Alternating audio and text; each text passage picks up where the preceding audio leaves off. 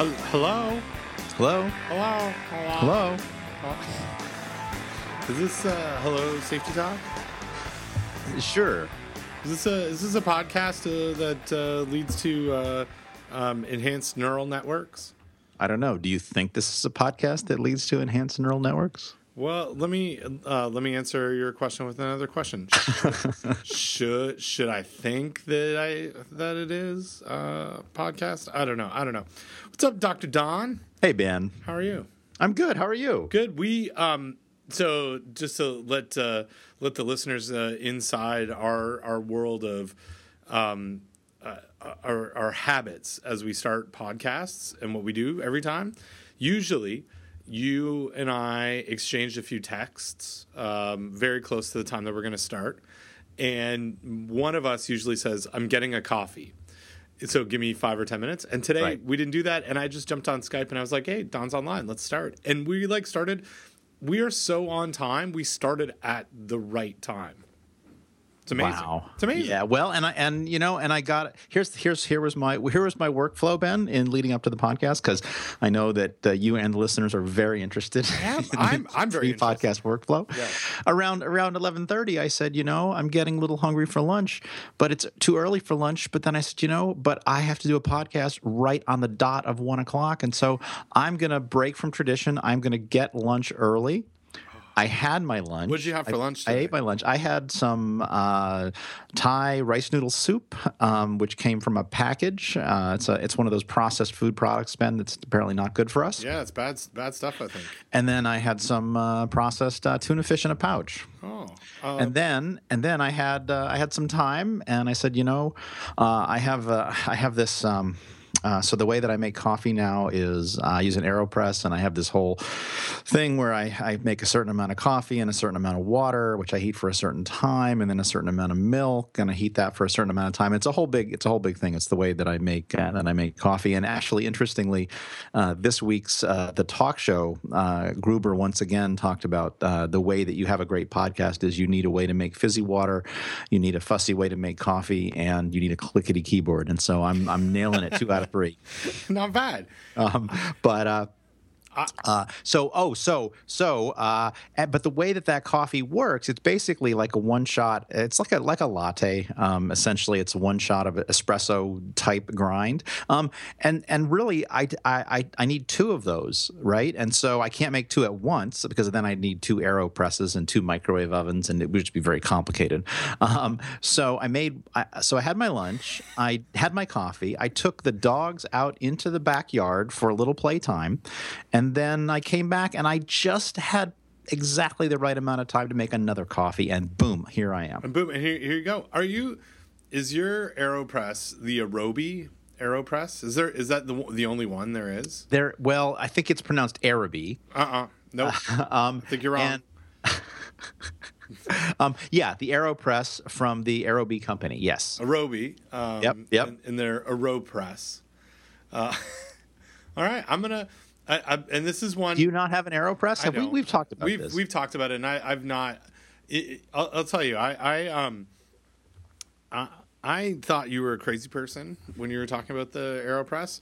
oh, Un- I am until- not. I am not. I know until uh, uh, Chip Clyde Manuel Mm-hmm. uh, was telling me that he traveled to uh, Boise with his and his burr grinder, and uh, and I thought, you know what? If you two together collectively, it's not. I can I can draw a trend line through that. Uh, maybe there's there's more to this madness that I need to investigate. Exactly. Yeah. No. It's it's a it's a really it's a good way. I mean, I'm not quite Chip Manuel crazy.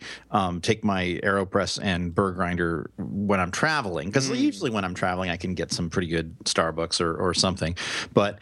Um, although I do carry uh, an umbrella and a travel scale uh, in my in my in my bag because I am obsessed about knowing how much I weigh. So so there's other neuroses. It's Other not- neuroses, just not the coffee making kind.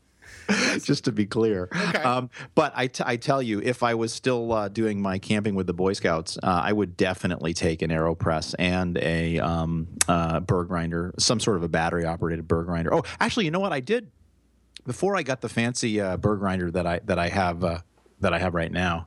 Um, sorry, I'm playing with my volume levels. Um, uh, uh, before I had the uh, fancy uh, uh, electric grinder that I have right now, I did have a hand crank uh, grinder, which I could very easily take with me um, along with my with my Aeropress, um, which is again, and that, that, that's and that's a that's a really nice grinder. But I just got more lazy, and so now I've spent one that's costs like an order of magnitude or more expensive, um, and it just plugs in, and, and I and I like it very much. I saw one that is um, here. It is.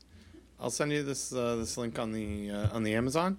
That that this is what made me think about about maybe delving into this area. Is there's like a hand crank burr grinder that fits inside the Aeropress that yes, makes it easier that's for travel. that's I think that's the one that uh, that I use. Yes. Yep. So uh, I might I might ju- step in. I mean, it is not a expensive world to jump into with the No. Aeropress like thirty bucks and this grinder is like fifteen.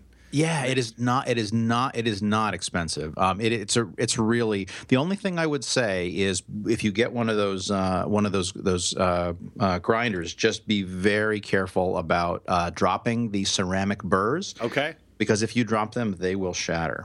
All right. I'm gonna, I'm I'm getting in on this. I'm gonna try this.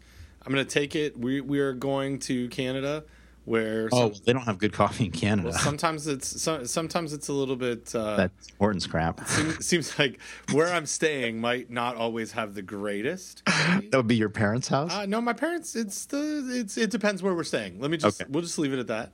Uh, and so I'm gonna. Try, I may. I may do this. I think I'm gonna do it. I'm. I'm jumping in. Yeah, it's uh, it hi- highly recommended. I mean, it really, it really is good. I mean, Aeropress, if nothing else, because it's just really good coffee. So. Okay. Well, I'm. Gonna, I'm. Yeah. I, I got to figure this out. Um. Second thing I want. Uh, I wanted to uh, jump in and talk to you about. It, it's a. It's a very uh, quick discussion uh, about my workflow uh, as it relates to what we do uh, for the podcast. I usually either um, make a coffee or go to coffee go get a coffee, and I have a Starbucks flat white. Oh, ready I, I, you know, I really, I, I get.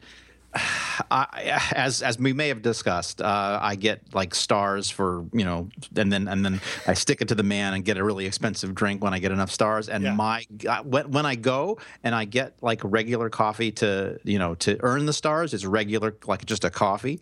a but when. I when I go to stick it to the man with my free drink, I get that flat white is now my go to drink. It is it's such a good drink. I can't believe it's not more popular. It's it's very popular in in uh, parts where we have listeners, right? Like in Australia and New Zealand, it's all about the flat whites. That's where I knew about the Oh, yeah, flat that's white. what I found out about it. Yeah. Yeah, for the first time. Yeah. a long time ago. But um, so so anyway, I got I got myself a flat white. It's a nice nice sweet um sweet drink, and and then I usually like to go because you know we talk for a while.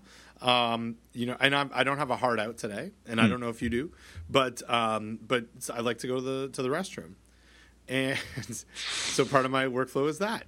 And today, I rem- we've not I don't think talked about it, but every time I go um, use the restroom after I have consumed beets, it uh, it surprises me a little bit. Like oh, and then I remember oh I had beets. Everything's Huh. good. Everything's good. So I had some beets yesterday, Don. How did that work out for you? It worked out great. Okay. The beats were were fantastic. Um, the uh, um, the the display of beats uh, in my in my workflow uh, was uh, again surprising for a second. It's like this really Uh-huh. interesting emotion, like oh, oh my god, I'm dying, Uh huh. and then it's like no no, I just ate beets. Yeah, yeah. You know, you know who's a fan of uh, eating the beets? Um, uh, she likes a beet salad. Would be uh, Linda Harris, uh, who uh, who downloads and now listens to She the now podcast. listens every once in a while. Yeah, every Um, once in a while. I hope she. I, I we I, I share I share the love of beets with Linda. Maybe it's a Canadian thing. Are you not? You don't like beets? I'm- they taste like dirt to me. They're okay. Yeah, but there's uh, so. Okay, let me back. That, yes, they taste like dirt. but delicious, delicious dirt. Yeah, like delicious sweet dirt with uh w- with a very like non like the thing you get with beets is the all the dirt flavor with none of the dirt grit. And- Well, it depends on how well they're washed. well, so I've been. Let me tell you about beets. The beets that I eat. Um, we've been getting beets that are from. I don't. I don't roast my own beets because that's. I mean, it's just chaos. Um, I get beets that are available that are I think high pressure processed. Hmm. That they because they come in a ROP bag. oh, Um, and I, I'd be a little, I'd be a little leery of that. I, look, I'm telling you, they're fantastic. I eat them um, a lot. uh, maybe once a week with a little bit of goat cheese and Mm-hmm. some, um, usually a, a nut of some sort. Usually a walnut. Last night was walnuts, and uh, last time I had them was uh, pecans, pecans, as they're known Mm-hmm. in some parts of the world. Uh, and that's that. That's it. Like that's a salad for me. Just a little bit of beet, not not Dr. Dre beets, which I also Mm-hmm. have. That's you hear that right here. Those are my beets. and I won't uh, give you the sound of my other beats from yesterday. But, Okay. Yeah, but uh, yeah, I'm, I'm all about. So I think maybe you're not eating the beets right. I, I think I think Ben I think I just don't like them and that's and that and that's, okay, I okay. I, don't, you know we don't have to both like the same things. True, true. Um, so uh, so the ROP beets, you're a little leery about those. Well, you know, beets come from the ground, and uh, that's where you find botulism. And ROP uh, is a selective uh, environment, and so I would just, uh, I would just want to know, uh, you know, how those uh, how those beets are being uh, processed. That's Yeah. all. I I want to know what the pH is. Uh, I want to know, yeah, I want to know so many things. I wonder what the pH of beets is. I think that it is. Yeah, it's definitely a low acid. It is uh, according to um, FDA's uh, uh, chart of approximate pHs, five point three to six point six.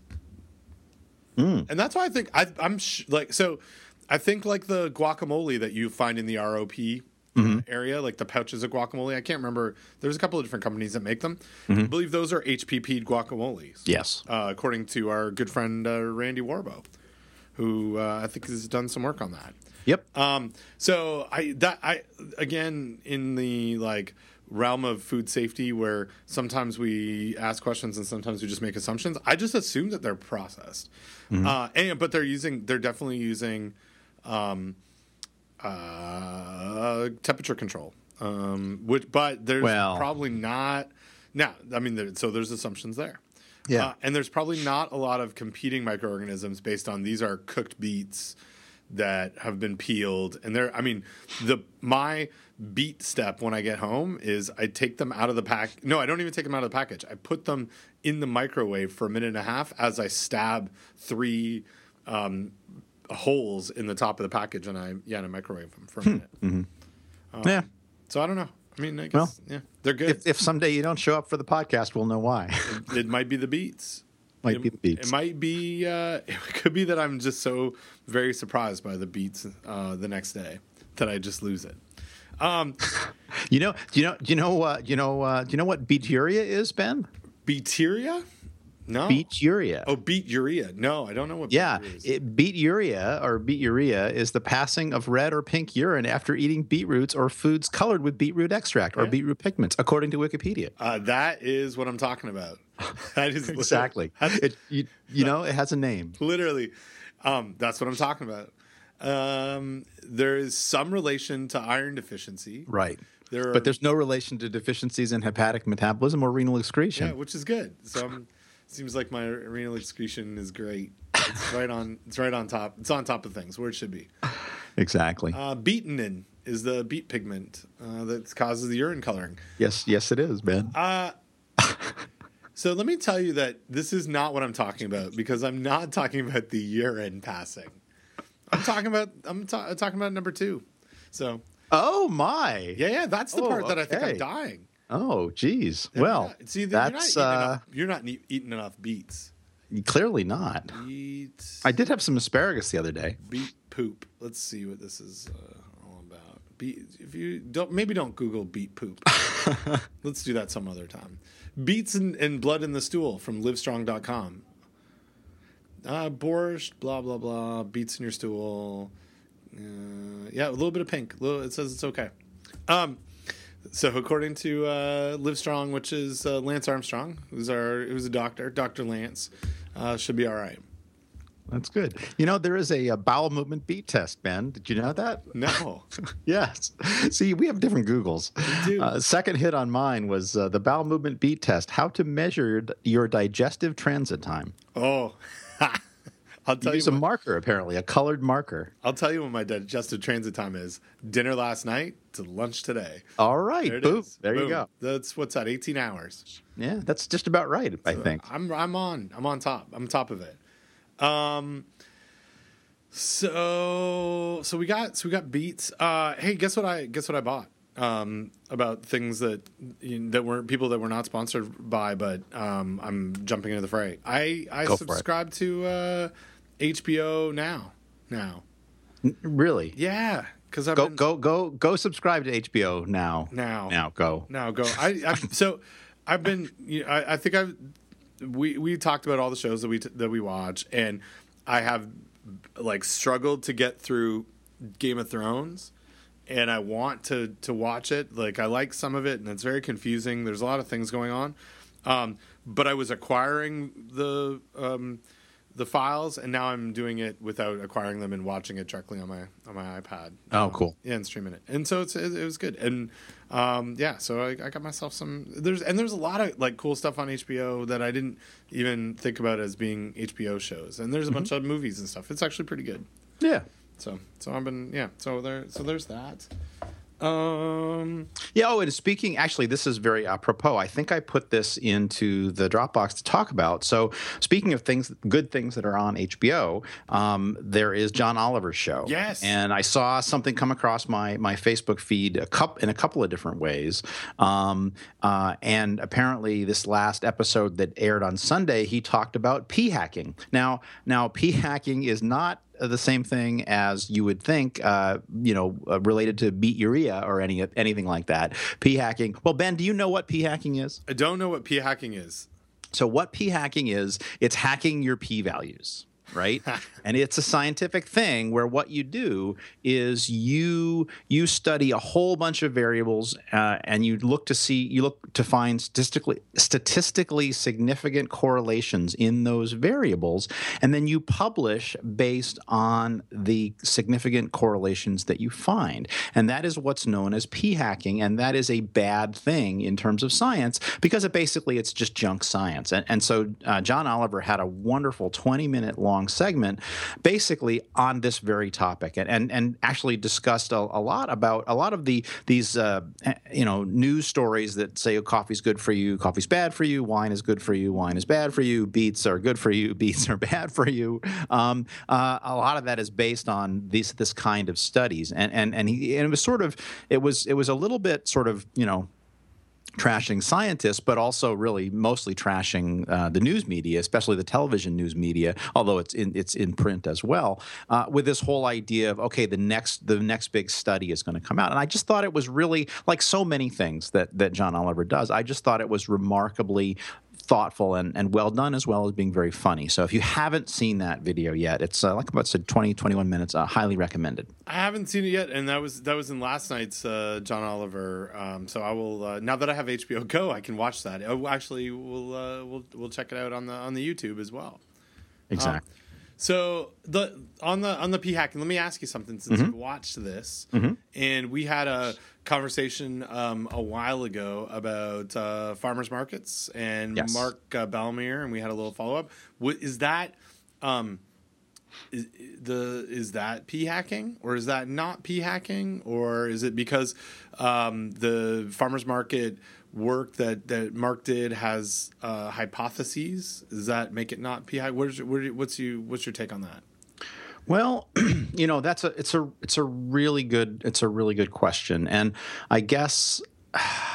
I, I guess you know it's it's it's hard to say right in in in in that in that particular case and in the general case because certainly a lot of times when we do research in my lab it's not hypothesis driven research right? It really is exploratory research. We have some variables. We want to understand the relationship between those variables and we don't know what we're going to find. We're looking for maybe to generate hypotheses. And so I guess what I would say is anything is fair game but if you you what you should realize and there's a wonderful uh, xkcd post which we will link to um, which remember if, think about think about that magic value of 0.05 right? Like that's has and again there's been some wonderful stuff from the american uh, statistics association about you know uh, uh, undue reliance on on p values and specifically looking at 0.05 as being the, the cutoff. Remember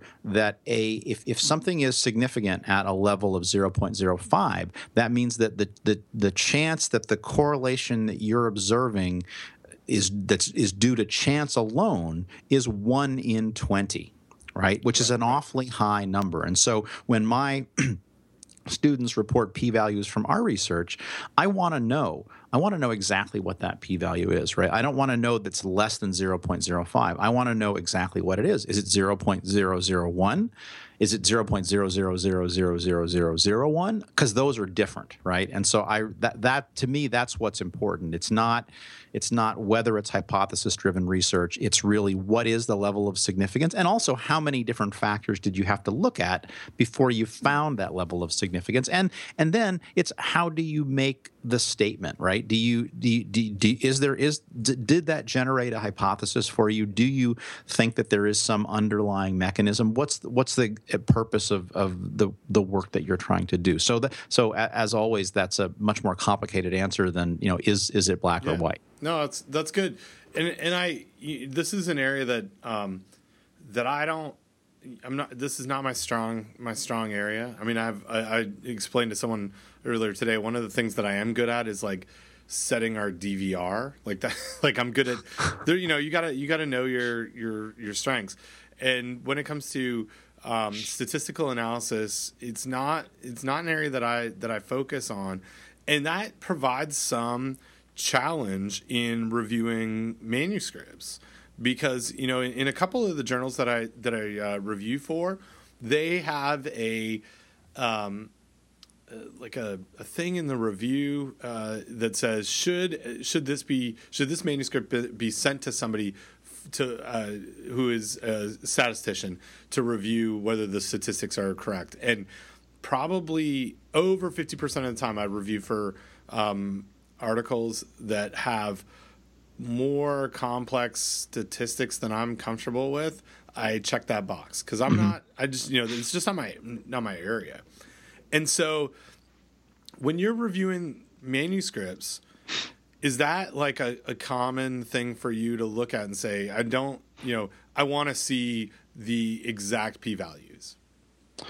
Um, yes, I, I will. If they didn't share the exact values, I will ask to see them, and also I will call them out if I think that they're well. If there's if there's stats that are missing that they just should have done right, or if I think that they've done it incorrectly. And I certainly, you know, I don't have a degree in statistics. I don't consider myself.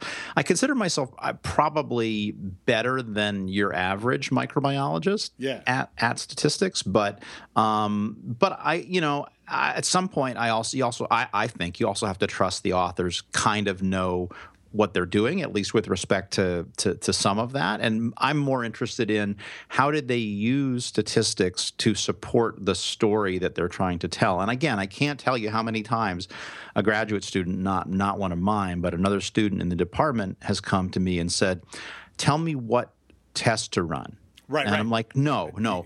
you tell me you you bring the data, you bring the raw data, and you tell me what you think the story is. And then let's talk about what you think the story is, and then we will use statistics to support or not support that story. But it doesn't start with tell me what test to run right because that's the that's the wrong i can't tell possibly tell you what test to run if you can't tell me what it is that you think the data mean right right and what and what it is that you're trying to um, what, what yeah like you said what's the story that you're trying to tell with it?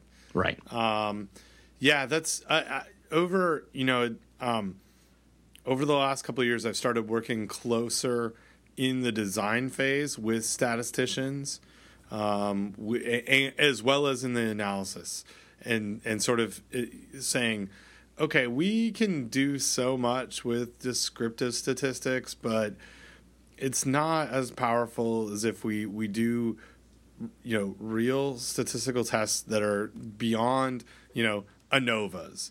Um, and and that's you know so so I just I feel like and this is the the role of collaboration is being able to find people that you can work with that understand the types of questions you're trying to ask and have them work with you to design it and then do analysis in the way that is um, is valid.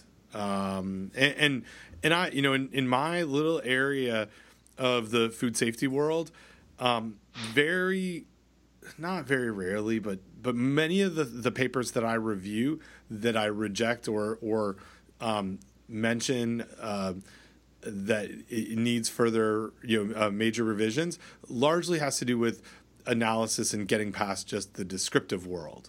Um, and and not to say that I'm, you know, th- this is where it's, you know, I was kind of going with my earlier comments. It's not to say that I know exactly what it needs to be, but I know that we need to have someone who has um, has some background in statistics look to answer questions better and more complete uh, before before we can make any um, any conclusions and be able to complete that story. Right, and uh, but I think at the same time we we should realize that um, it's okay to to do to tell stories or to do science without statistics, right? Like that, that's also yeah. a perfectly valid thing to do, and it's not. It's like I still remember from, uh, and I may have told this before on the podcast. I still remember from my master's uh, uh, defense uh, person. Uh, I don't. I, the person wasn't on my committee, but they they did review a paper, and uh, we had made a statement about something something significant, and this person had commented uh, that that you you can't say that without running statistics. And my my master's advisor Larry Bouchard said, well, actually, significant was a word before, before we statistics. had statistics, and so you can actually use that word without without running a statistical test with it, um, which that has always stuck with me um, as being great advice. But I think in the end we ended up using a different word just just to avoid the this irritating this particular person. But but he but his point to me was well made, right? It's it's that you know you well, you you can use a word that means a thing, and it doesn't have to be um, it doesn't it doesn't necessarily require that you then run a test to be able to use that word. Right, right, right. And I guess we're we're um, without getting into specifics of uh, of rejected manuscripts, where where I run into issues is where you see someone has collected some decent quantitative data on pre and post intervention something. And and then they um, answer the like they provide that data as a um, like a histogram essentially. Like a, a or or um, a, a, table of well here are the here are the raw numbers that we have. So everybody who's a food handler will fall into these categories. And and it's I, I just I feel like if um it gets sloppy when we go down that road without like where where we're trying to draw larger conclusions without and have some data in hand where we could do that, but we don't run the um, the correct tests to do so or any tests, and that's the that yeah that's the, I guess that's where I'm going with it. Well, and actually, this this fits nicely into some listener feedback from episode 100, um, where we were talking about um, hand drying and statistics, and and so we were talking in the last episode about um, uh, a study uh, which basically said uh, that um, uh, uh, towel drying and air drying uh, were not significantly different, according to a study by Gustafson. And in fact, my graduate student who was listening said, "Well, you know, we actually published, we meaning he and I, yeah. actually published a paper which refuted that." Um, uh, and, and, I will read to you from our paper uh, because uh, thanks, uh, thanks, uh, Dane, for that for that for that very good feedback. Good um, job, Dane. So what we, yeah, and it, you know, and this this is the problem, Ben, with recording uh, episodes and then immediately publishing them is that people give you immediate feedback, um, and then we so, have to respond to it immediately immediately. I think we had met. Uh, I think we published it uh, maybe on a Thursday or something, and I was meeting him for dinner on Friday, and uh, he gave me this feedback. So I will read to you from our paper, uh, in which we write a study by Gustafson et al. used 99 volunteers and tested four different methods of drying hands and their effect on microbial reduction of bacteria during a hand wash. Uh, Gustafson uh, et al. tested cloth towels from a rotary dispenser, paper towels in a stack, a forced air dryer, and air drying uh, via evaporation without forced air. Although these researchers indicated there was no difference between drying methods, they reported their data as differences in CFU rather than differences in log CFU. And of course, this is a this this this is goes right to the heart of the statistics because all, a lot of our statistics assumes normality. And in fact, what we've shown many times uh, through work in our lab looking at cross contamination and looking at hand washing is that CFU data of this type are not normally distributed, but log transformed data, log CFU data are normally distributed. And so, and now back to the manuscript. If the correct statistical transformation, logarithmic, is used on the reported data and a log reduction is calculated, it can be inferred that drying hands with paper towels provides a 0.5 log CFU greater reduction than evaporation, air drying, or drying with warm air. Um, uh, and then again, uh, similarly, another study reported that Campylobacter is more readily removed from fingertips if a paper towel is included, et cetera, et cetera. So, so again, the bottom line is, although we didn't have the raw data, so we couldn't uh, uh compute uh, statistical significance, um, it does show that that getting the stats right and getting the transformations right certainly does matter when it comes to this kind of thing. So, and uh, st- statistics can matter sometimes, except uh, when it doesn't. Well, yes, exactly. right, right. Like, yeah, yeah, that's that's good. No, well, thanks for um, sharing the uh, uh, John Oliver in in real time, since we're like all caught up um, uh, Doug just posted a Barf blog post uh, that references the John Oliver oh, video as well. Excellent, excellent. cross purposing, right? Like across all the brands. Exactly. Good, good, good.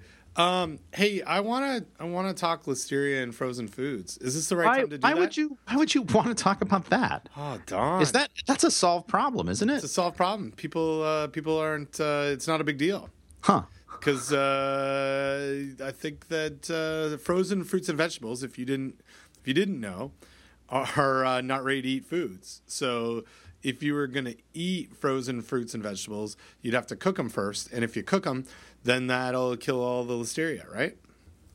Mm, sure. Well, that's the that's a thought. That's a that's that's a thought behind it. Except when uh, when when it maybe doesn't, and also maybe when there's cross contamination. Uh, anyway, we've got there's I mean a big a, a like massive massive recall from uh, this company named CRF Foods, Frozen Foods, and they're out of uh, uh Washington, um, uh, Washington State, and they've recalled like five hundred different products, and now we've got like recall uh, creep. I'm we'll link to the show notes, but it is like um, an exhaustive list of every frozen fruit and vegetable item that this company CRF Foods is Frozen Foods has made um, since May first, uh, 2014. Uh, and why uh, why do we have it? Why do we have this recall? Uh, we got some illnesses.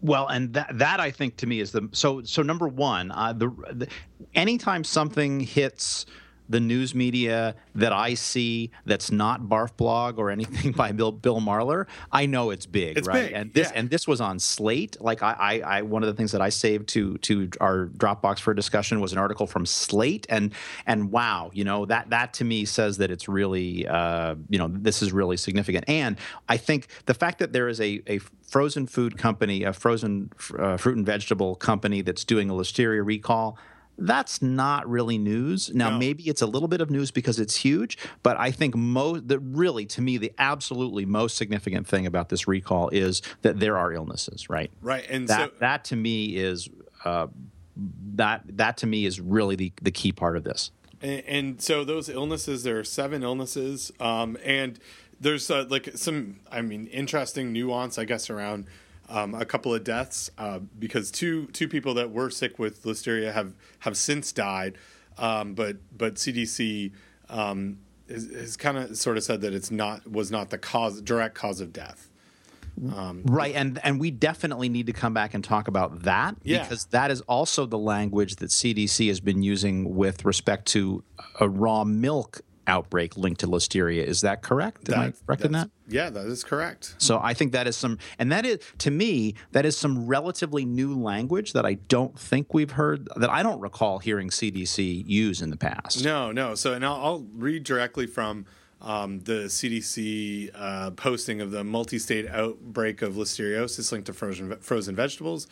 Um, it says eight people infected with the outbreak strains of listeria have been reported from three states since going back to September 13th, 2013.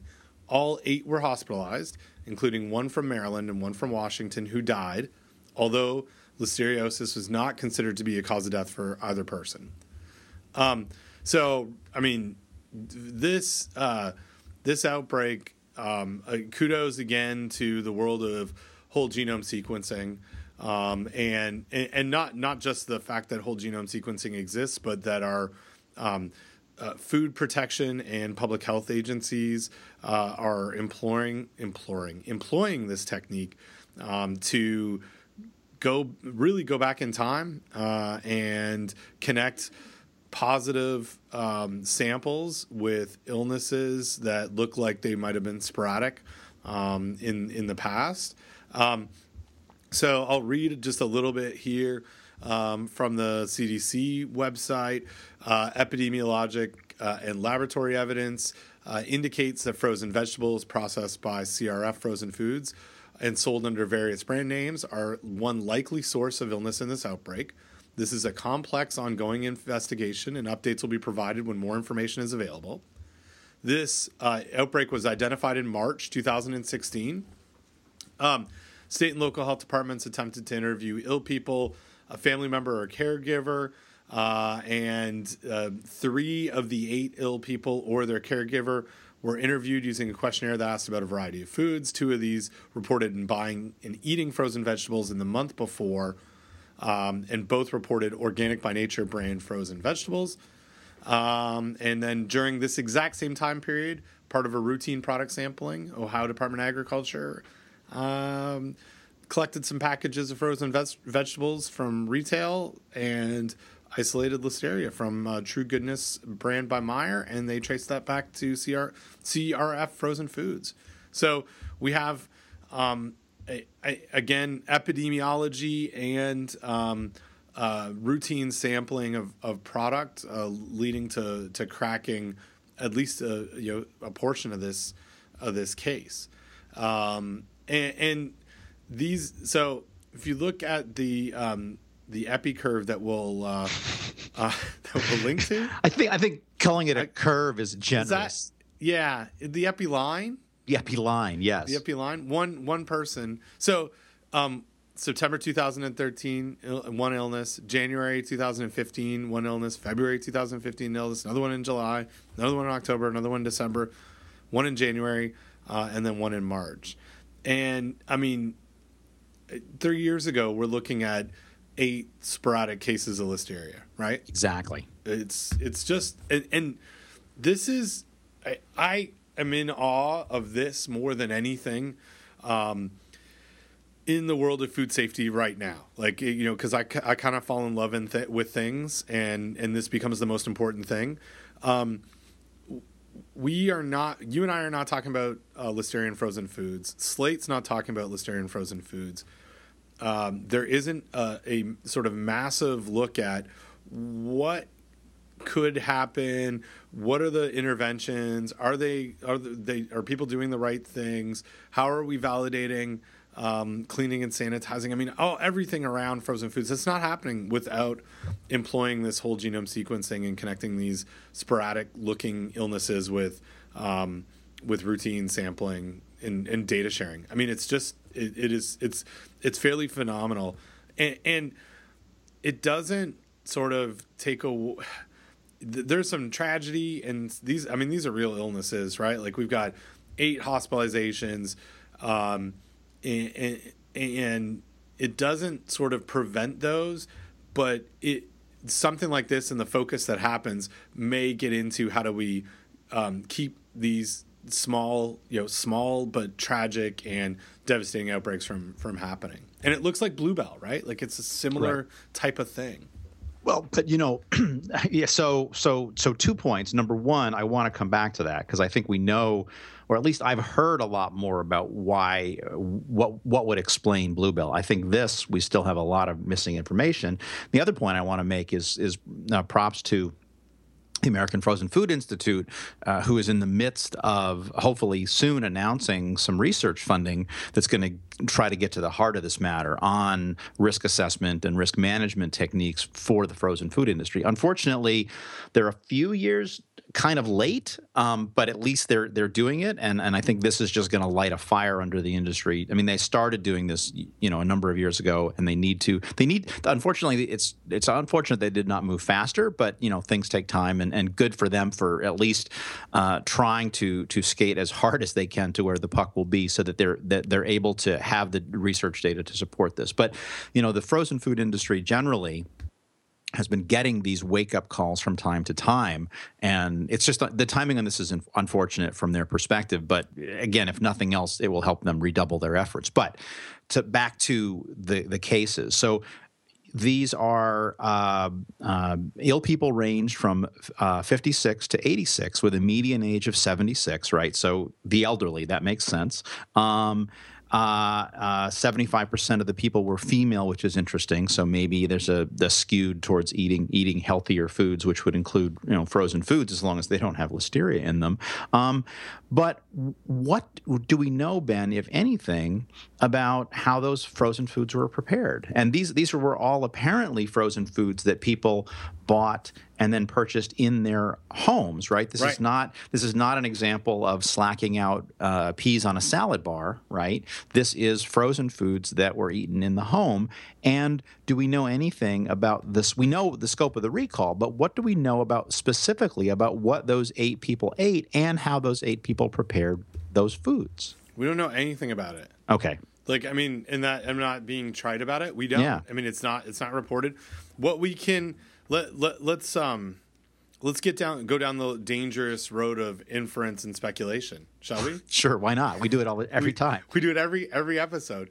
So, um, I, I reviewed the list of foods. Mm-hmm. I looked at um, you know I, when, when this uh, outbreak came out and uh, this information came out last week. I, I looked at okay, what types of things would I think are the most likely to lead to illnesses in this group?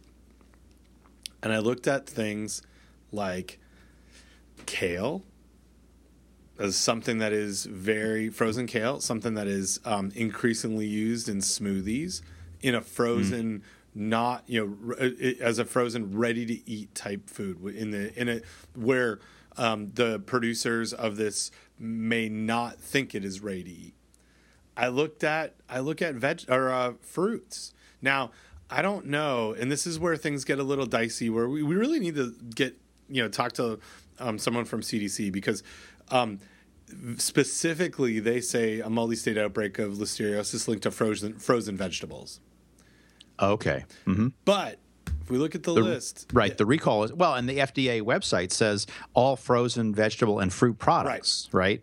right? Uh, so yeah, so which is it? Right, right, right. And, and if it's and it, so I, I, look at those. I look at kale and I look at um, uh, berries uh, and fruits as something that is most likely not going to be heat treated before consumption by a consumer. Just I guess anecdotally and um, knowing how the products are mark not marketed but are used in recipes. I don't, you know, I, I don't know. I don't think it's um, if it's consumed, if it's consuming this food, it's it's probably not something like peas or corn. Now, that being said, what about microwaving this these frozen vegetables? We know that microwaving has um, inconsistent heating attributes uh, for that product that's that's in the bowl or in the on the dish, and I, I, will tell you when I when I went to college um, and uh, moved into a house with a bunch of roommates for the first time.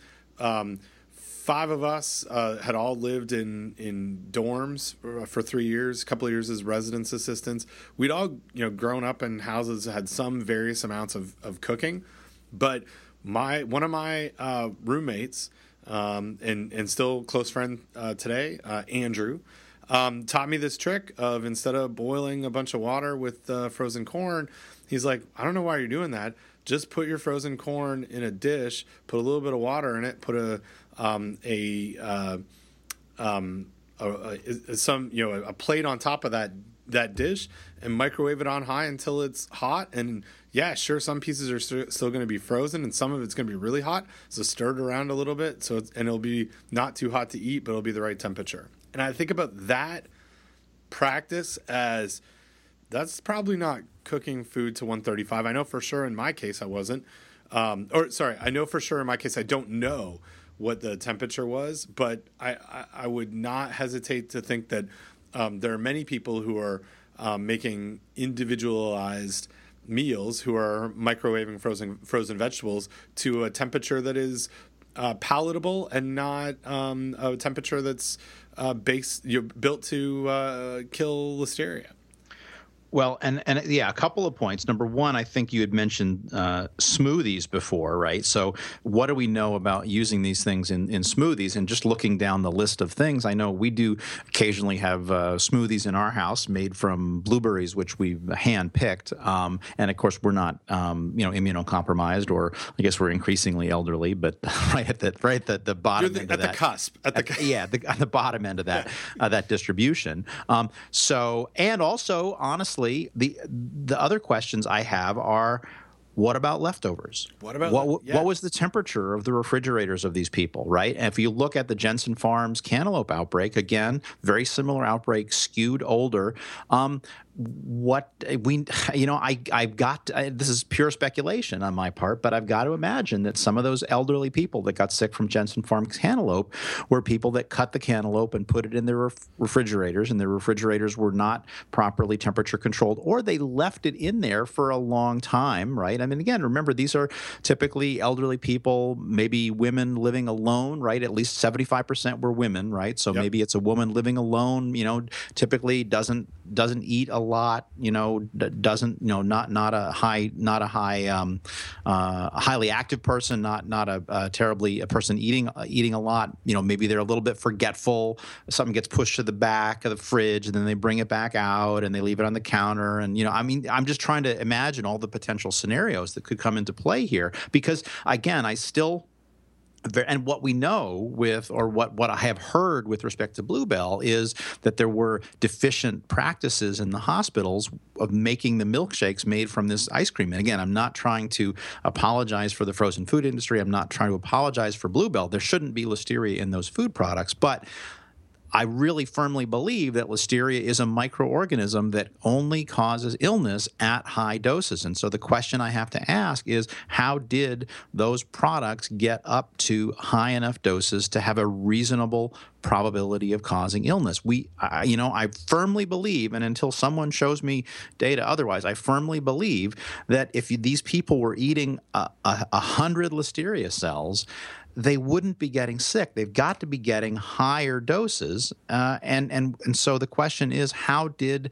the product get up to those doses? Was it consumer handling? Was it maybe maybe they were coming out of this processing plant at higher doses, right? We just we just don't know any of that. But right. but I've but I, there's so I'm there's still a lot here that that I would like to know. And of course, I'm sure, and again, not to beat up on on our regulatory and, and public health colleagues, I'm sure if they felt confident in telling us, they would, but they don't. They they're not going to say anything unless they can be sure about it, um, or relatively sure about it. And so, we, and we may never know. Honestly, we may never know. We know, yeah, absolutely. And and the thing that you know, I I don't think we should. Um, I think CDC does a really good job at telling us that they don't know stuff, right? Like that's more than more than others. And I, you you put something in the Dropbox folder that I want to use to exemplify that in a second. But, but they are, I mean, they, right up front, they're like, "This we don't know. We're we're investigating this," um, and and they've been. Um, there, I mean, there's two things about about that. One um, is that.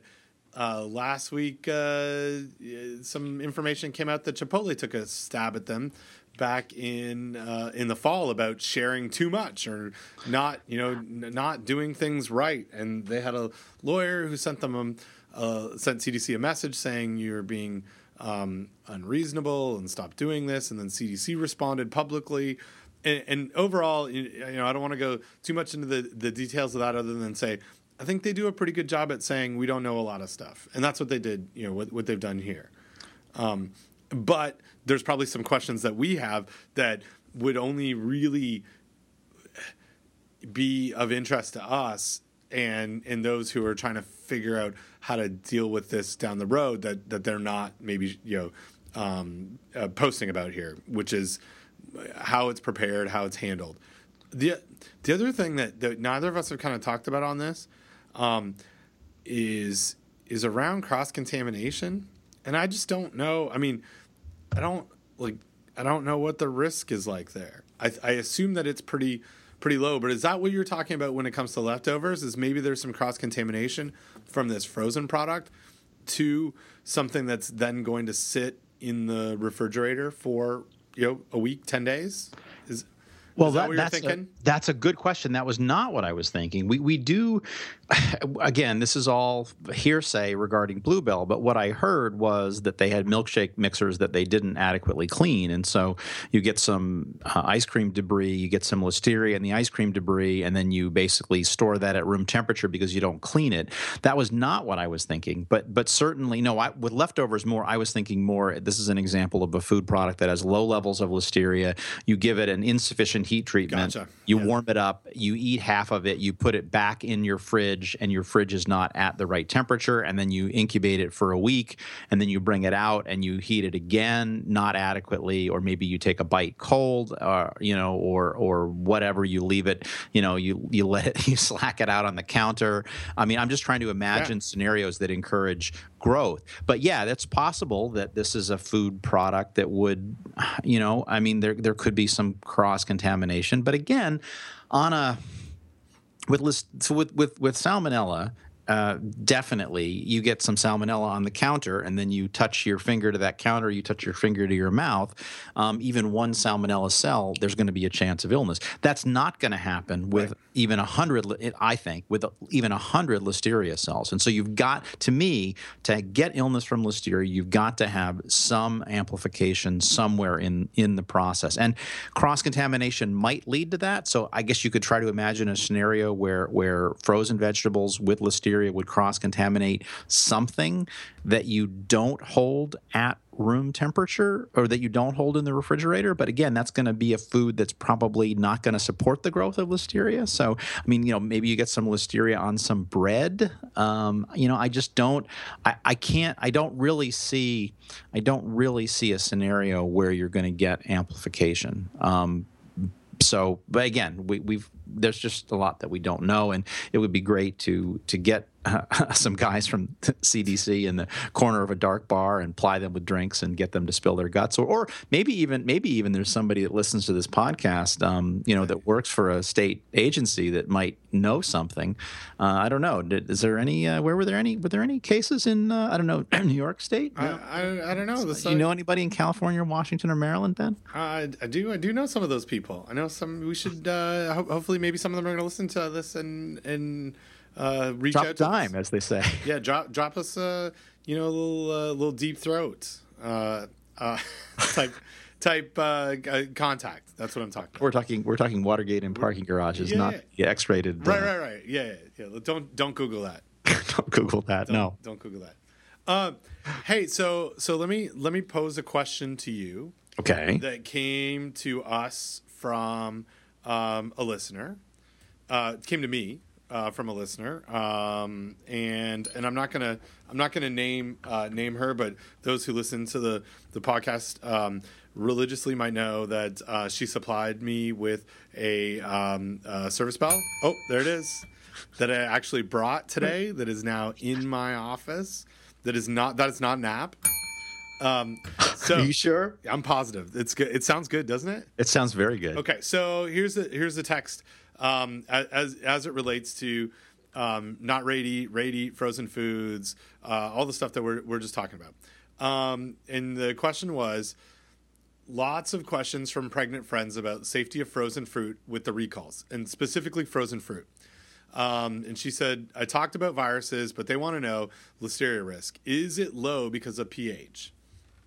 And I, you know, my answer was it's a risk in any of the not ready to eat fruits too. pH could be a factor, or said it is a factor. But when frozen fruits end up in a smoothie with a whole bunch of low acid stuff, all bets are off. And so, being um, uh, the um, more to the point uh, individual. Uh, she said, "Okay, so if your wife were pregnant, you would not want her to eat frozen berries and smoothies without heating it first. And so, which is that? That's the, there's the risk management question, right? And my answer uh, from a risk management standpoint was, "Yep, that's right. They're, those berries aren't heat treated at all." So, right. Uh, what, what how, you know? Do you have a? Would you have a different risk management decision, Don? If you or or or are you seeing this kind of the same way that I am? No, I would have exactly the same risk management decision, right? If this is a person that is uh, susceptible, that is, it's a small child, it's a pregnant woman, it's uh, an elderly person, uh, I, no, you should you shouldn't be eating those foods um, without without heat treatment. You shouldn't be eating those foods, period. Or if you're going to eat them, you need to heat treat them, and that includes deli meats, uh, that includes uh, frozen uh, fruits and vegetables. Yeah, I mean, it's it's unfortunate, and probably most deli meats and most frozen fruits and vegetables are perfectly fine. But uh, yeah, it's probably a, a, best a best practice to uh, to heat those first. And again, again, we've been talking about that. I don't think we would have seen this outbreak if we hadn't had some amplification. But you know, if it's your spouse that's pregnant, geez, um, you're not going to want to take any chances with that. And you know, and again, I've seen at food safety meetings, I've seen pregnant colleagues of ours um, refuse a salad that has uh, deli meats on it because Absolutely. you know it's it's just it it's a it's a vanishingly small risk. But why take that chance? And, and for me, I'm all about. I mean, the question is: Is this a not ready to eat food? And, and I think the answer is some of them are not ready and some of them are ready right? Like it it takes this like step of okay, let me check what it says in the directions. Let me see if they need me to heat it to us. Like like there's a lot of um, specifics that that for that type of food, I would just say no. You know what? I'm just going to heat treat it all. And, and and it's that that's you know that that's the risk management decision because the consequence is really high losing a fetus, right? Well, like and and I would say if the company says on the on the, it's like triple washed, right? Yeah. If the company says that it's triple washed, I'm going to trust that it's clean. If the company says this is a ready to eat food that has been heat treated, it is safe to consume in its frozen state. If it explicitly says something like that on the package, well then that's fine.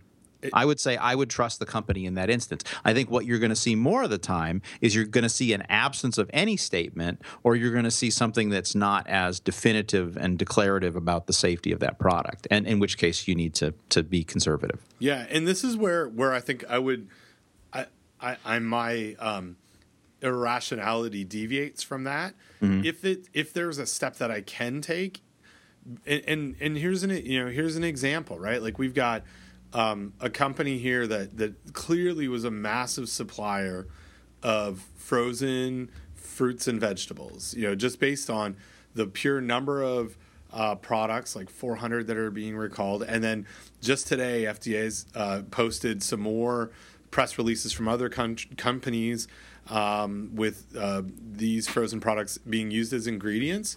Mm-hmm. I look at it and go, you know, yeah, I'm. It, I I'm more likely to trust that company if I'm not in a susceptible group.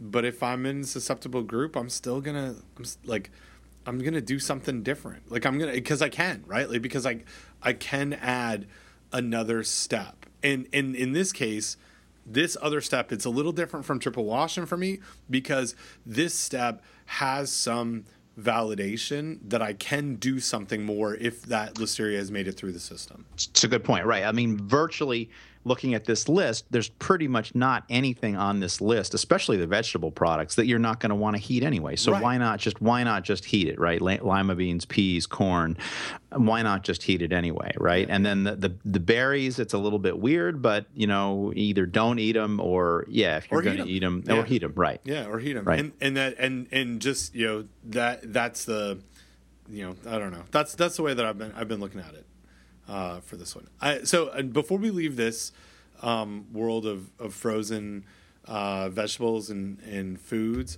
um, I looked. You know, I mentioned that I looked up some some recipes, and and there's a lot of you know sort of recipes out there for um, for frozen food. So I'm going to read. I'll, I'll, send you these so we can include them in the in the show notes. But I, I just googled like frozen green bean recipes, and BettyCrocker.com has one that says, um, "Here's your ingredients: get four cups of Green Giant Select frozen whole green beans, get some butter, garlic, and some Parmesan cheese." Directions: Cook the green beans as directed on the bag to desired doneness. Okay, that's good. So then I go to the bag and I Google what the bag says for directions. Microwave directions. And these are microwavable in the bag. Uh, place the unopened bag on a micro microwavable plate. Microwave on high for four and a half to seven minutes. There's a little bit of variability there. Or until thoroughly heated. What does that mean, Don? I think it means that the heat is thorough. Thorough, like piping, thorough. They mean piping hot. Thorough, right. piping hot. Yes. Um, now, yeah. Well, and of course, no information about the wattage of the oven. Not that, not that people would care, but we do know that oven wattages make make a big difference. And uh, yeah, what is what does that mean, right? I mean, again, you know, people should should go out and buy a thermometer, and uh, yeah, that's that would be a good idea. Now, now mm. let me let me come back to it because as I get down to the end of the package, it does say for food safety and quality, follow the directions and cook thoroughly to at least 160 degrees Fahrenheit. But why not put it right where you're giving them the directions? Yeah, where where what where is that relative to this other? At that's the bo- ridiculous. At the bottom. At the bottom. That's ridiculous. It is ridiculous. And this is um, this actually goes into a project that we've been working on for the last 18 months looking at um, uh, cookbook recipes and food safety and the directions that are provided in popular cookbooks. It's so inconsistent and it's it's like it's almost like a menu when it comes to risk and disclosure. Let's not take away from this is the thought process I think is let's not take away from the art of telling people how to cook things by saying you need to cook it to a certain temperature. Let's tell them the the fun stuff of how do you cook it until it's thoroughly cooked and piping hot. And then somewhere in the recipe on the page at the bottom, maybe at the front of the cookbook, we'll say, you know, when we said for th- thoroughly, um, you know, on page 174, what we really mean is cook it to 135 degrees Fahrenheit. And it, I don't, I don't get, I don't know. It's fr- it's frustrating to me. It's like it goes against, and maybe this is the, this is the the problem. It kind of goes against what we want people to do that we know works when it comes to risk communication. And, and and it's probably because people who write cookbooks don't think that they're risk communicators. Or people who write directions on the back of a green giant package don't think that they're risk communicators. But in you know they are. So yeah. do, so do it right. Yeah and and here's the thing like the the that the website with the with the cooking directions for the frozen green beans it's got a little click here to read more and then and then you don't yeah. even read the directions until you until you read more. And then the last sentence as you said is for food safety and quality follow the directions and cook thoroughly to at least 160 fahrenheit. Well why not have that be the first sentence in the instructions? Is that what you just said right? I mean for yeah. food safety and quality follow the directions below and cook thoroughly to at least 160 directions directions right? And yeah. then yeah and then go from there. Yeah, yeah. Or, or, it is it is 100% natural and gluten free, Ben. It is. It is. And Which, you know, I really want to know that cuz I'm really I'm really worried about the gluten in my green beans. I know you are. Also, oh my gosh, my my phone's my phone's ringing everywhere. My my everything just vibrated. Um so the other thing is Maybe it was an earthquake. It was. It might have been an earthquake. How about this? Caution, hot with an exclamation mark, mark, avoid steam. So we're worried about certain things, burns, that's a risk. But we're not as concerned about following the directions. Now, this could be a numbers thing. What's the what you know, how many people actually burn themselves off of this product versus the number of listeria illnesses we get? It's probably that's you know, that maybe that's that's a risk management decision. Um, but but you got you're using the real estate on the on the text. Why not just put it directly in there? I don't know. Yeah.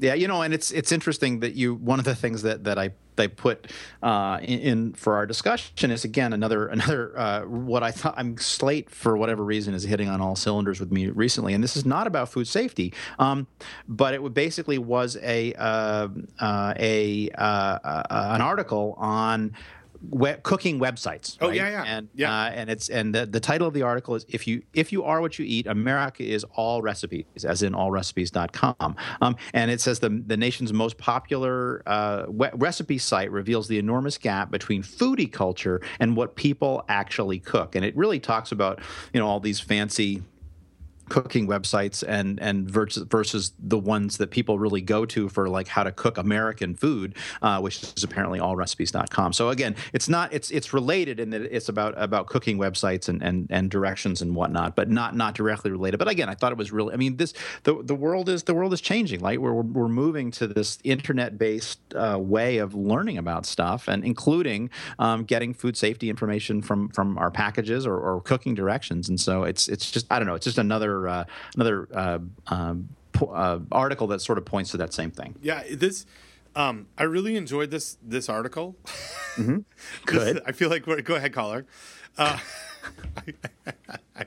um, and and and and I think it really does connect with what we're talking about here because I'm, I'm going to read you my my favorite passage here. Um, For all of the cooking shows, um, stuff that I get all excited about on foodie stuff, um, it says for the most part, the Hall of Fame recipes are dishes that don't require exotic, expensive uh, ingredients. They're familiar, they're unpretentious. More than anything, they're a reminder that although the conversation about food moves at light speed, with new trends pinging across social media accounts daily, our actual cooking habits change much more slowly. So let's go back to these directions. How many people who are who are purchasing and and using frozen green beans are doing so for the very first time? Probably very few, right? Mm-hmm. Like like it's a familiar food. So even if, you know, not to blow holes in my own argument here, even if that label had the right things on it, I wonder how many people would even look at it.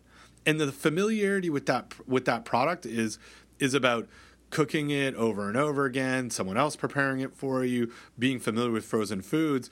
The the part that's unfamiliar, which is really the crux of of our conversation today is frozen foods might carry listeria and they're not ready to eat. Right? Like that that part is probably surprising. It's- Right. And, and that that so it's I don't know. I don't know what to. I don't know what to do with that. But I, th- I thought this like I, I'm glad you, you included this this Slate article. We pulled it for for Barf Blog, um, like the same time you you saw it, um, it- or maybe you saw it from one of the Barf blogs. I don't know. Whatever it was. Yeah. Uh, it's it, it was. Um, it, it just kind of says people are going to do what they know, and it's that is really hard to change those behaviors and, and this is this is one of them. It's like, well, what kind of new information can we give someone who's probably pretty familiar about cooking green beans because they purchased it and they know how to, to make it? Well, we probably should tell them that it that it needs to be heat treated. But I don't know. Yeah, yeah. Well, and this is the way people are getting information. And so, yeah, it would be fantastic if we could work with people like allrecipes.com and, and say, okay, so what are some ways that you can provide feedback on cooking, right? And, and you know, uh, directions and, and, and safety, because this is obviously a resource that people are using. Yeah, yeah, and the, and we can get to get that the correct messages to them. Yeah, so yeah, that that's kind of part of the what we're going to try and do with this with this paper that we've been working on the statistics for because we have like this massive data set of well, massive for us uh, on you know a, a couple of thousand recipes and looking at differences and and really, I think what we're struggling with is trying to tell the story quickly, which is um, there's not a lot of good information in cookbooks about food safety. Like that's that, that's that's what the press release is going to say after we publish it. Right. Um. Hey, so speaking of Slate, Yes. I talked to some some some Slate guys or a Slate guy, Stephen Kearse, Okay. and and you or I, someone pulled the uh, the paper, and it was about triple wash, to eat stuff. Oh, yes. Yes. And I just wanted to highlight something that was made me kind of happy. Um, and so I, I spoke with the with the journalist Stephen. We had a really really he, uh, lovely conversation. He asked some fantastic questions, um, and I'm going to get to the comments um, uh, in a bit. Um, but I, one of my favorite things that's been said about something that I said uh, was a quote that I made uh, that that he picked up, which was um, in something that we've talked about a bunch. I can't. I said, "quote I can't do any better with the tools I have at my home than what the processor did. And this is in relation to washing triple wash greens again. There's no net risk reduction potential for me to wash. I'm literally not doing anything by washing it at home. End of quote. And Stephen writes, he dryly reports. Yes. so I was being very dry when I said that, I guess. Yes, yes. Well, you know, it's uh, it's about it's about getting the produce dry after you triple wash it, Ben. That's the key. That's that must be the key. Um, so in, in this uh, in in this article, um, uh, Stephen uh, does a really cool job about doing stuff that we talk about, which is ask a lot of questions. If if people want um, to know more about food safety, uh, the industry really needs to step up and give people more information about it and talk about how there are risks and not everything is risk free and share what they do and and all that good stuff. And he tells a fantastic story about how he called people and they didn't answer him. So he writes I initially took my questions to salad green producers themselves. Of the few companies that responded, most were tight lipped. Quote, we don't discuss our business practices, I was told by the PR director of Trader Joe's, as if I were a rival firm rather than a customer. Quote, unfortunately, we won't be able to participate with input for your article, I was told by the communicators of uh, communications director at Dole, as if talking about food were beyond the scope of Dole's business interests. Talk about talk about your dry writing. I love it. He's oh, so good. He yeah. nails it. He, he absolutely nails it. And shame shame on Dole and shame on Trader Joe's for not talking about something as simple as this. Come on, guys. It's crazy, right? Like you have a story to tell. The story is you really do stuff for food safety all the time and here's what we do and and that's it, right? So there's a comment, and then you co- so comment on the Barf blog post, which was from CR. Um, when major companies don't want to answer the most general of questions about food, it makes me very suspicious. I responded saying I agree. I like to suggest people ask questions because food safety is uh, non-competitive and all. And then you respond, food safety is not competitive. Someone should tell those companies ridiculous. Yeah, just ridiculous. It is ridiculous. Why? Why don't we do this? Why don't we? I don't know. I blame the lawyers. I blame the lawyers and in that and the people that don't know about risk communication. Yeah, yeah. Uh, but maybe that's it. Maybe we're just I'm just too I'm too biased on this whole thing. Um, speaking of Dole, they uh, they were also uh, their triple washing was in the news some more. Oh my gosh! yes, yes. That they're uh, they're in some deep uh, deep doo doo, Ben. A little bit. So I want we you and I have not talked about this. I did talk with um, our good friend Michelle Danyluk because I had some questions for her, and she knows this world a little more than I do. But we'll link to um, uh, the 483 report or 483 form from um, uh, FDA that relates to um, the inspection of Dole after uh, they had uh, Listeria positive and were linked to an outbreak, and it was like 20 people plus, uh, I think, four deaths maybe. Uh, I could be wrong on that. It's at least one in the U.S. and I think three in Canada. Um, and so a bunch of people went through Freedom of Information, um, and there was like a whole pissing match on who got the information first on this.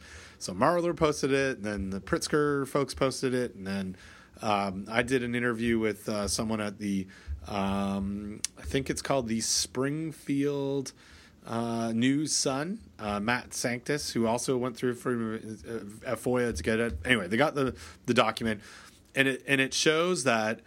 Um, through the investigation, FDA says that Dole found um, listeria, generic listeria, nine times in between 2014 and 2016 not on food contact surfaces in their facility. And then it kind of says, and let me read directly from the 483 here. Um, the QA manager stated on January 26, 2016, that the Environmental Program Corrective Action Report is a new requirement. Um, and th- uh, they provided a copy of the testing procedure and um, there are two corrective action steps quote locations which test positive for the presence of listeria will be thoroughly cleaned and retested until results are negative Once a negative test has been confirmed, three weekly consecutive tests will be performed thereafter. And then they have to complete an environmental program corrective action report, blah, blah, blah. Anyway, my question for you, Don, is what do you think about the, the procedure of if you find listeria, that you thoroughly clean something and retest until it's negative? I think that's a good procedure. I think it's a good procedure. I think it's incomplete. Maybe okay. so here's here's why I think. Well, there's no root cause. Right. Right. But, Where did the listeria come from? I just broke my bell. Damn. That was quick. You're hard on those bells. Veronica, I might need another one. um, um, yeah, they don't. So, I mean, that's that. That's the that's the problem with listeria to me. If you're looking for resident versus transient, if you just clean and sanitize, and they don't even say sanitize, right? Like they just say we're just going to clean it and retest until the results are negative. You never get to the point of whether knowing whether it's resident or not. And in this case, this outbreak absolutely based on whole genome sequencing and um, uh, as CDC points out, very very close. I don't think they use two varies but close genetic match used confirmed through whole genome, genome sequencing says to me that there's a bunch of, of um, well at least one strain of uh, resident listeria at this plant. And then their procedure was not built to find it. Right Right, and I think that yeah, and and there's been a lot of listeria in the news, and I think that this is just again redoubling is going to encourage the industry to redouble their efforts. Whether whether you're making frozen foods or whether you're making um, you know salads uh, or or fresh uh, you know triple wash uh, leafy greens, um, you know that this this is this is going to be this is going to be something the industry is really going to have to again redouble their efforts on. Yeah, and I don't know what the answers are and not I, I, say that that sounds awful. Because it makes it sound like I should know what answers are or I you know whatever. You know what I mean? Like that mm-hmm. was just a really pretentious thing to say. But no I don't think anyone really knows exactly how to solve this. And what's probably scary to the industry is that the agencies are getting pretty good at connecting illnesses back in time.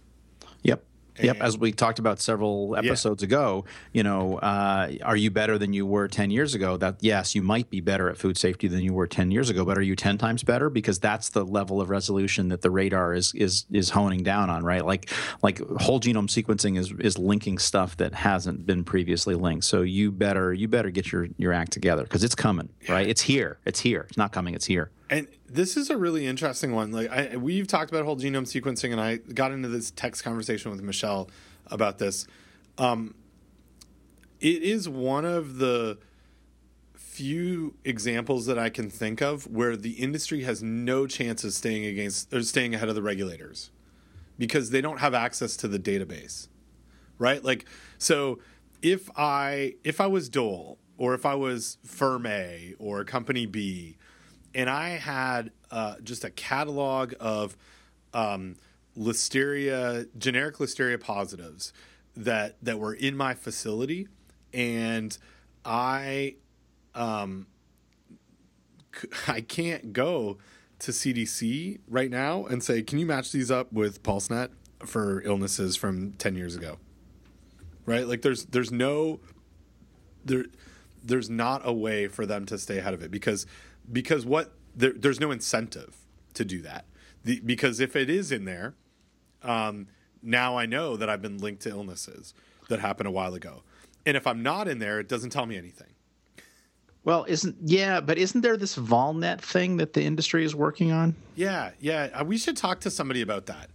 I think I think our friend um, Michael Roberson mentioned that a while mm-hmm. to us. I think we should uh, look look at that. I let's let's do a little more more digging on this. You yeah, know, well, and if you know when you when you when you Google Volnet food safety, um, you don't really find anything on it. So whatever it is, they're not talking about it much, but you know that would be that would be an example of it would be great to again I, I and I realize it's all it's all like uh, proprietary, right? Uh, and and I think it's they're building it slowly, and and and so what is it? Let me see. I was just talking to um, uh, actually somebody else from the industry that was explaining to me how it works. And so basically, as I recall, and again, please, you know, knows better than us how this works, please please do contact us. But the idea is that you will you submit your strains, and if those strains have a get a match to something in PulseNet,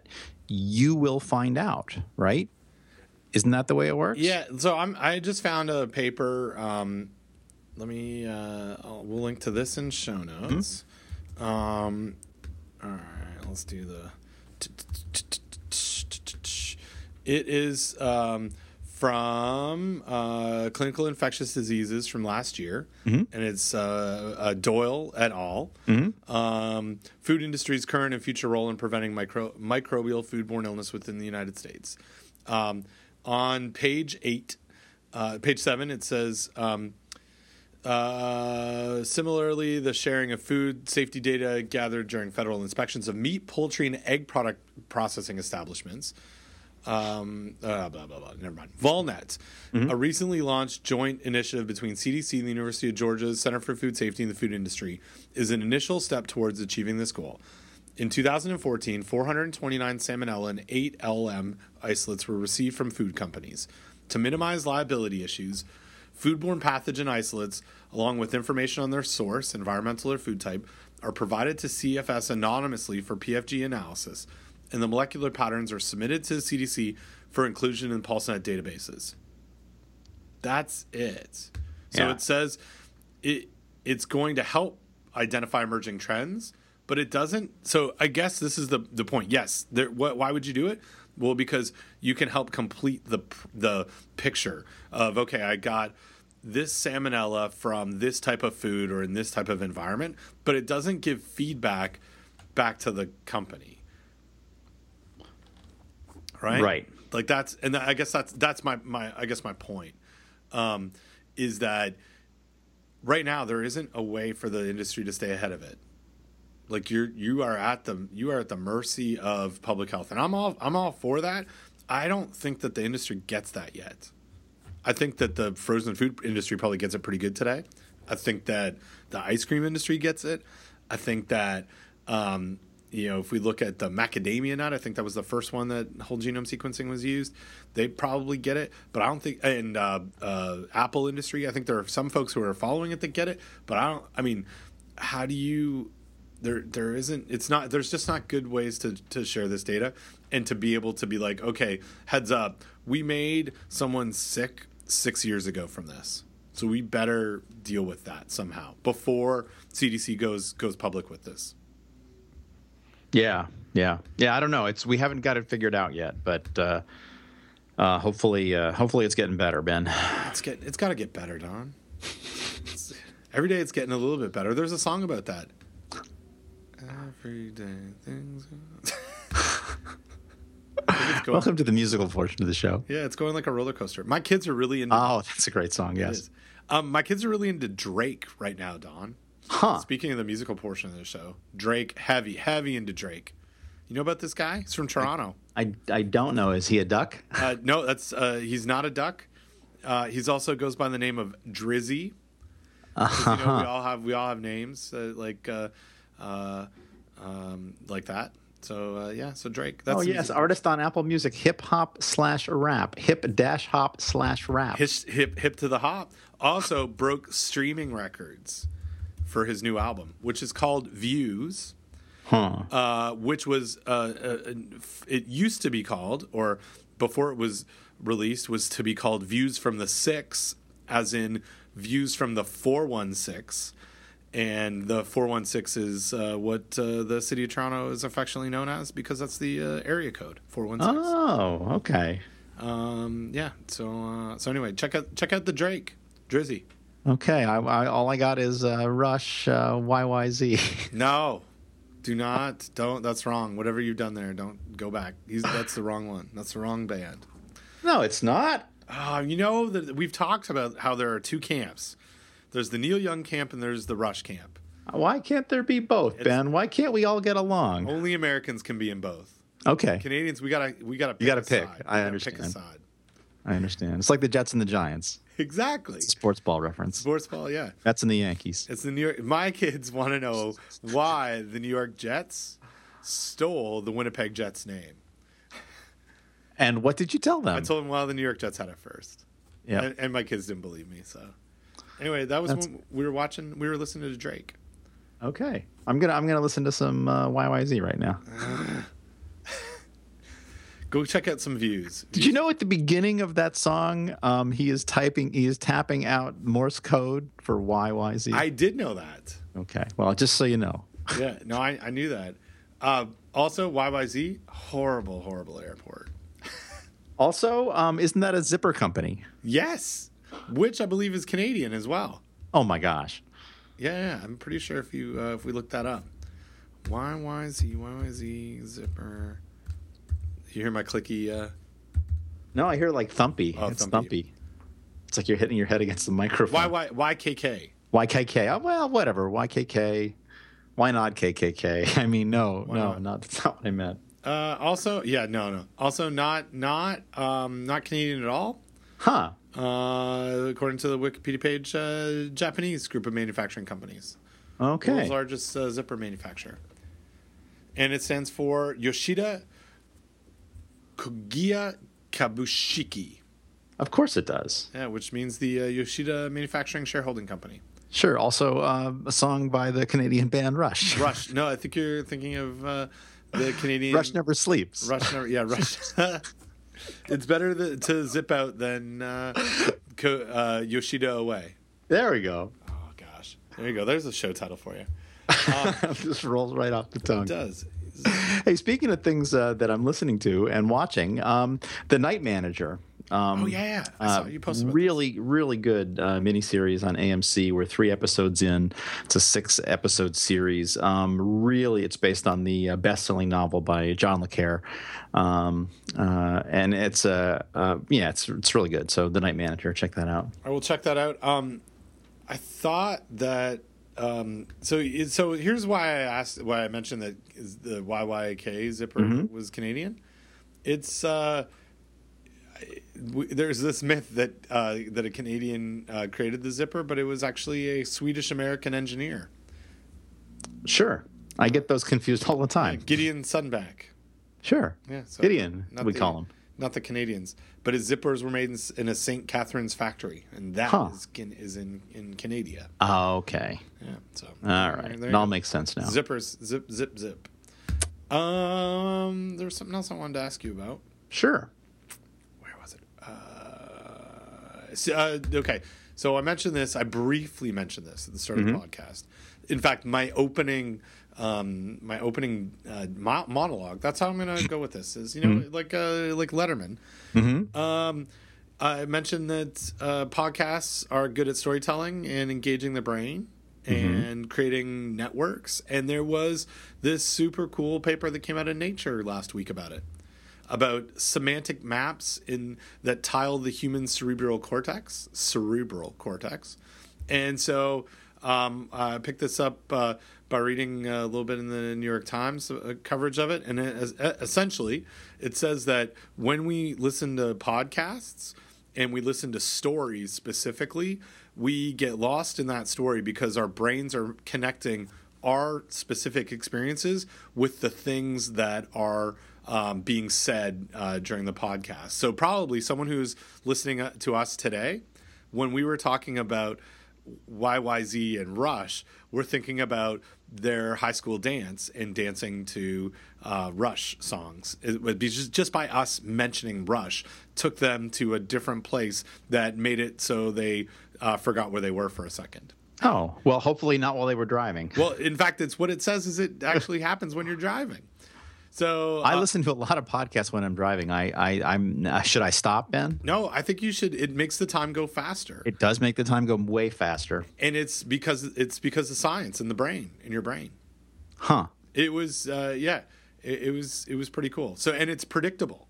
So, um, so anyway, they did some mind maps and did a whole bunch of different stuff, but basically saying um, they modeled what what types of um, social elements exist in uh, podcasts, and they they went with a podcast called the Moth Radio Hour. Are you familiar with this podcast? I think I've heard of it just by reading that story. yes, me too. Uh, so they uh, subjected people to listening to this Moth Radio Hour and then uh, mapped their brains and uh, were able to predict based on um, what um, the you know next episode was going to be, where what types of the what parts of the brains were going to fire up and stuff and activity and all that good stuff. So anyway, basically, it's it, they were able to show that podcasts matter and they're compelling. So that's what Well- we're trying to do.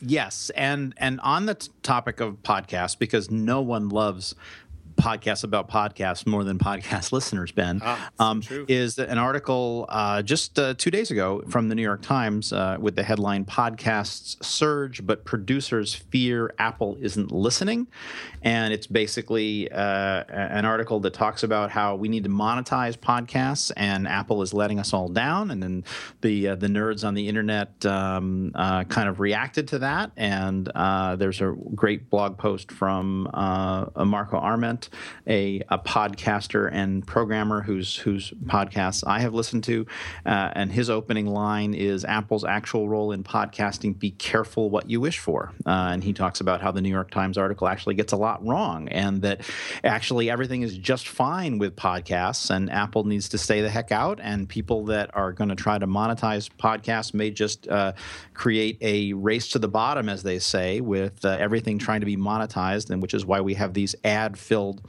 um, uh, hulking websites that are impossible to uh, to navigate because everybody's trying to wring every last penny out of uh, out of the podcast out of the, the web the web market and and he doesn't want the same thing to happen with podcasts Oh, that's, that's a good point. I which doesn't affect us at all No. because uh, we're not trying to make any well I don't know if we're trying to make any money we're not making We're not making money. this is a labor of love this is a hobby this is uh, this is costing us money um, but but Ben we do it for for love We do it for love. We do it for for us, for the people. For the people. um, we do it. We do it because we. Yeah, Don. We do it because what else would we do for a couple hours every couple of weeks? exactly You know, we would tear our heads out about uh, um, dealing with our own business centers and uh, our eyes, whatever the right terminology is. I so on monetizing things because I know so little about it. I did listen to a really interesting podcast.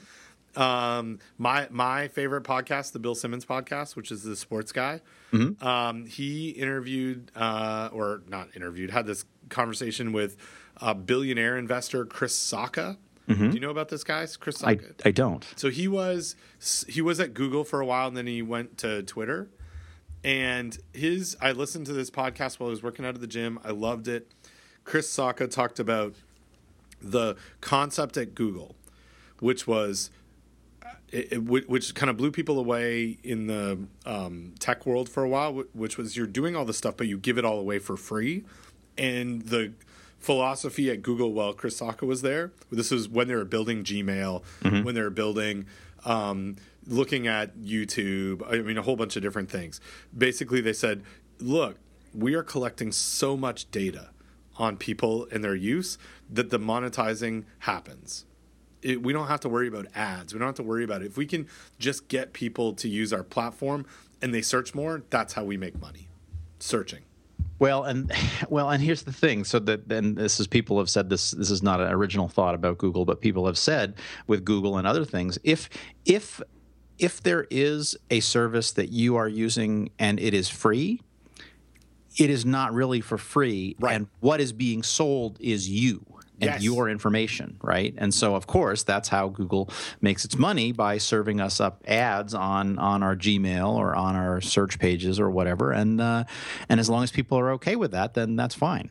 I, it, just like watching over the air television's not free. Exactly. There's commercials, Ben. There's commercials. Yeah. I'm so okay. why is this podcast free? I don't know. You know, I guess in a sense, if we look to let's get all real deep here, Uh-huh. the people of the state of New Jersey and the people of the state of North Carolina uh, pay uh, some salaries to to do this. Oh So my gosh. So there you go. So it's my not even gosh. it's not free. It's just free in Montana. But why are they? well, I don't know about you, but I think I get. I think some money comes from the feds to pay my part of my oh, salary. probably. Yeah. I, think that's the part that I'm using for the podcast. Yeah. So federal. So your So it's a- federal tax dollars. Now, now, if you are if you are a European uh, risk assessor, uh, Wait, you know we- is this a talking. part? Is this a party game? Pretend you're a European risk assessor, Don. You're wearing a purple hat. You have a mustache. You walk into a bar. You walk in, uh, yeah. Um, uh, you died. You have dysentery. That's it's an Oregon Trail reference. Uh, okay, go ahead. So if you're ever a European risk assessor, Then you are getting this for free. Yeah, you're getting it for free. No, I'm not getting paid any money uh, from the from the world government. no, there's one, and there's we know Shadow there's government. one one European risk assessor who gets this for free. Just one? Well, there's one that we know of who likes who likes to tweet at us every once in a while. He does. He does. Yeah, I like I like that guy. I do. wish I wish he would come back. I'm going to say this. We're going to talk about him in third person, not directly to him.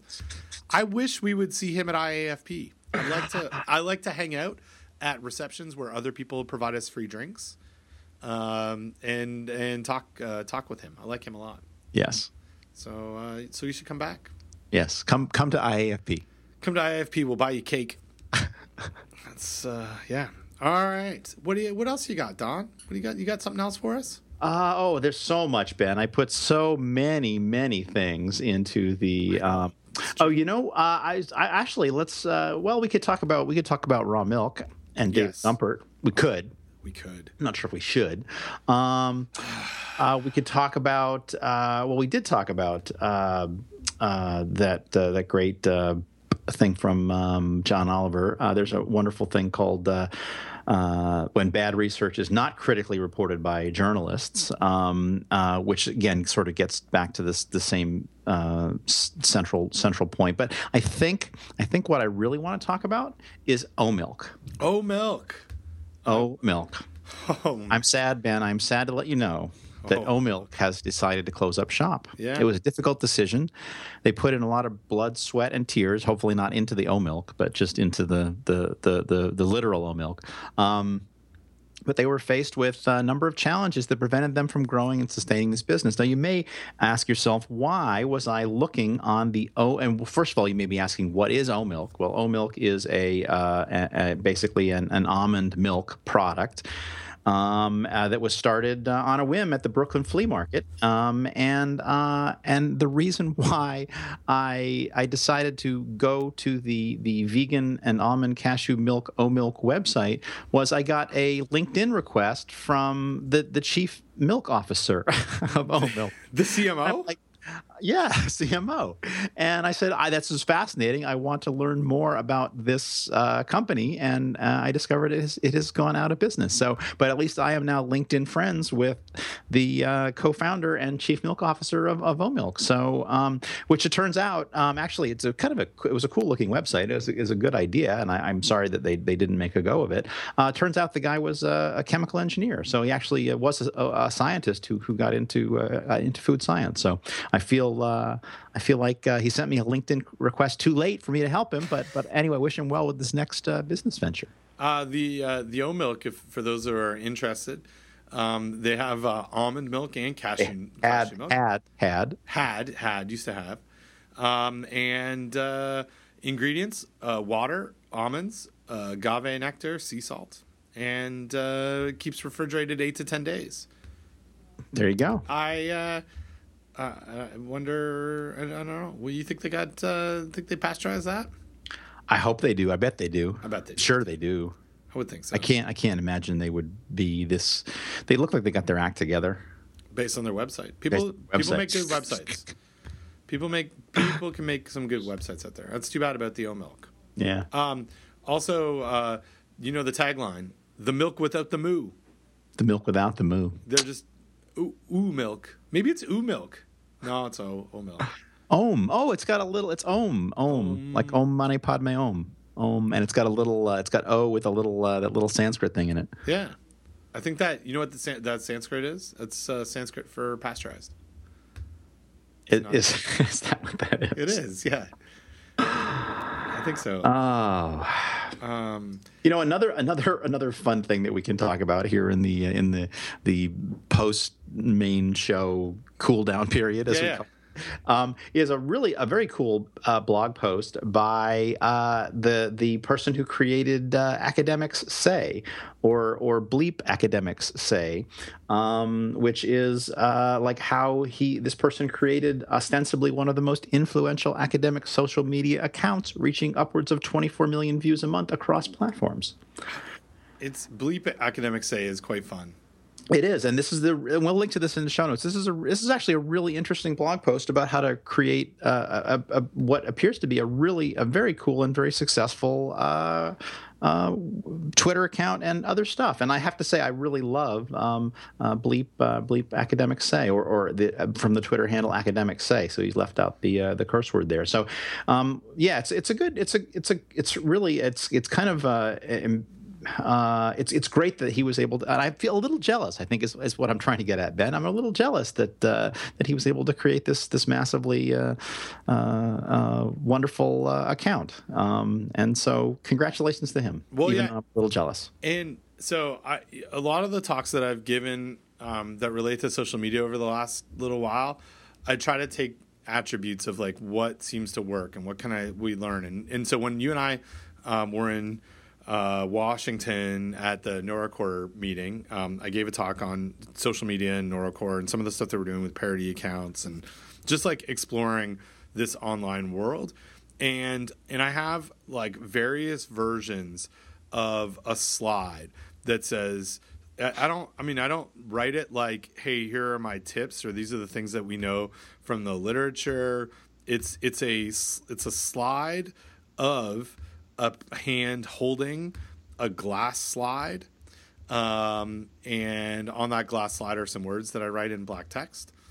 And um, some of those words um, like so these let me pull it up here so i can look at it it says here are my things. Listen participate create engage and it's hard. Those are like kind of the the running things about where i can build any talk around social media. And i read through this um, this blog post about you know this unpacking um, ac- academics say and it's really got the very similar like types of things. It's like here's opportunity authority the language why i chose certain things how i format it what what my ratios are how i brand it. I mean it's like this is very um it- this is very insightful stuff uh, on the on that background behind for people that that do construct messages in social media it's kind of cool Well, and, and I have to say too, uh, I will read just one sentence from this this blog post under the first bullet point opportunity. That's the last sentence, which I think resonates with you and me. You don't need to be great when there's no competition. You just need to show up. And Ben, that's what we do that's what we're doing. That was an echo that should have been two channeled Number number one, number one in food safety podcast. Ben, number one yeah out of mm, one and a half. Number one, yeah, one. Uh, well, as I was t- tweeting or tweeting, texting you last week, um, that I spent a little bit of time uh, going through and listening to other podcasts tagged food safety, and uh, there's really not much else out there. Yeah. So you don't. We don't need to be great, Ben. We just need to show up. That's right. And Uh, and, and Ben, we have been showing up. Let me tell you, Oh. we have been showing up for 101 episodes now. We show up every two weeks now. Every time we show up, Every time we show up, we're here. So, and when we don't, we're It's never. Yogi Berraism. I just made that up. Um, so speaking of, I'm going to text you something else to put in the show notes. Mm-hmm. There is one really cool story um, from uh, CDC's uh, Emerging Infectious Diseases podcast, Yes. which uh, I want to note, and this is from a year ago, um, uh, May uh, 2015, um, and it's a discussion um, with um, Paul Mead about the Mead paper, as it's affectionately known uh, in our circles, uh, going back to um, uh, to 1999 on estimating the burden of foodborne illness, and that's since been updated and is now known. Uh, a new paper is uh, affectionately known as the Scallan paper, but. Uh, um, this uh, discussion between Paul Mead and Peter Drotman uh, is really cool. Cool. It's a, just a short story, thirty minutes long, um, but the audio is horrible. Yeah. Cool story out there. That's not Yeah. us. Yeah, yeah, yeah, and and not, not really any competition because uh, uh, while they showed up, they showed up with uh, lousy microphones. So, Showed up with the lousy mics. All you gotta get is a good mic. So anyway, hey, spe- speaking of bleep, um, apparently. Um, There's a way that you can send a piece of bleep in a box uh, around the world, poop, and uh, poop in the blocks. poop, poop in the box. Yes, or uh, if you re- I think it's uh, pronounced Shite Express. Shite Express. Have you done this yet? No, I have not done this, and I hesitate to mention it because people might send it to us. Uh, Oh well, well. they shouldn't. They shouldn't do that. But send it to send it to people you don't like and tell us about it. okay, here's the deal. Yeah, You you got to think that if someone sent you this, it it would it be would be out of love. It would be a notable day, right? It, would be something. What if you could send them a smelly surprise? There's nothing that could replace the expression on a recipient's face after opening the box. What do you do? Choose an animal, give us an address, pick a sticker, pay and stay anonymous. It's only uh, it's only sixteen ninety five. It's that's cheap, Ben. Yeah. Cheap, at cheap at twice the price. Send It's, a glu- box. it's gluten free, Ben. It's Yeah, gluten free. It's gluten free. It's gluten free. um, as seen on uh, places uh, that you might know about, um, Distractify, The Daily Dot. Uh, think of, let me think of other things I've never heard of. CafeMom, huh? the Bro, the Bro Bible, um, Inspiration feed, Inspiration, yeah, Inspiration feed. Phenomenal, Bro Bible. the Bro Bible, Beta Beat, uh, which is not, it's like the Beta Band, uh, and uh, Yahoo Brazil. Not Yahoo, but Yahoo Brazil. Yahoo Brazil, Yahoo Brazil. It's the Rio Yahoo. Uh, yeah, uh, Shite Express. Uh, go go check that out. Yeah. Um, um, you you put something in that I I'm just interested in. I, what's the background on PRX? I don't know. I just, Because it's I couldn't get it to like I just opened it up and it's not it doesn't say anything. I don't know, Ben. I- I, uh, I yes, uh, we're we're seeing Junk, a. junk Uh, posting. It's a public radio exchange. okay. I just Um, didn't know It something about public, maybe uh, something about public. Uh, Well, you know, sometimes when I put stuff in the Dropbox via this uh, wonderful uh, widget, um, uh, it doesn't put the thing in that, s- that I, Oh, I want it to. Yeah.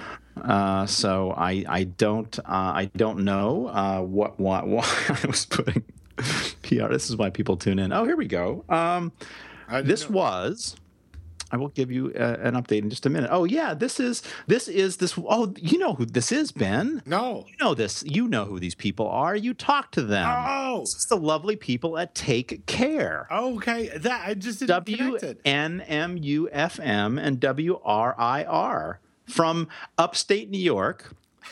Uh, their their station reaches 20 counties and southern Ontario, including the Syracuse, Utica, and Watertown markets. Ben, Ben, this is our hometown, uh, yours and mine, from when we grew up. Uh, NPR station. Right, right. So let me tell you, when I go to the prx.org, it actually takes me to uh, a story uh, called "That Guy at the Bus Station," which I didn't listen to, and there's an advertisement for the Moth Radio Hour. Oh, perfect. So I, I was like, I don't know what this is, but yeah. So we talked. You and I both did uh, some interviews uh, with uh, with some very uh, um, very pleasant and uh, lovely folks.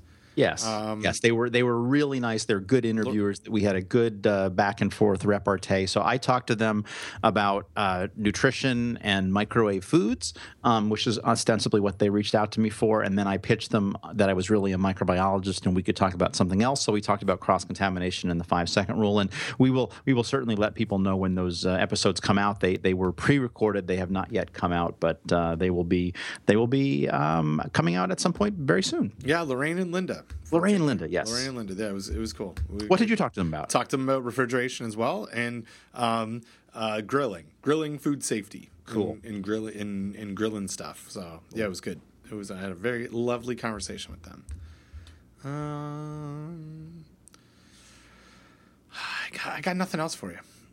I got. Uh, I'm That's okay. We're we're we're we're almost two hours in. We I think we I think this is a good show. This is uh you know, I think we want to take it easy on the next hundred. You know, we don't want to tax ourselves too much. It's true. We It's want like- to kind of coast. I think. So what are you saying? It's like uh, hundred was uh, was how we got tenure, and now we take. yeah. it Now we're just gonna phone it. We're gonna phone, phone it in. it in, just like just like we normally do. now that we're tenured, now that I'm tenured, I'm phone. I'm, there's a lot of phoning Just in. phone it in. Just Yeah. phone it in. Um, and then when we're getting ready for our um, uh, 150 episode review, uh, then we'll, Yeah, we'll, we'll- we'll- we'll pump it up again. Double down. Right. Yeah, double down, uh, double up, uh, and uh, flip it up. Yeah. Double it down. But Uh, not flip it off because that would be that would be not good. Shake it off. Shake it off. That's Shake what off. that's what Taylor T Swizzle says. um, and I'm so glad I have this now. More bell. More bell. More bell, more more pop pop bell, more. I don't know what that's what it's called. More service bell. More service bell.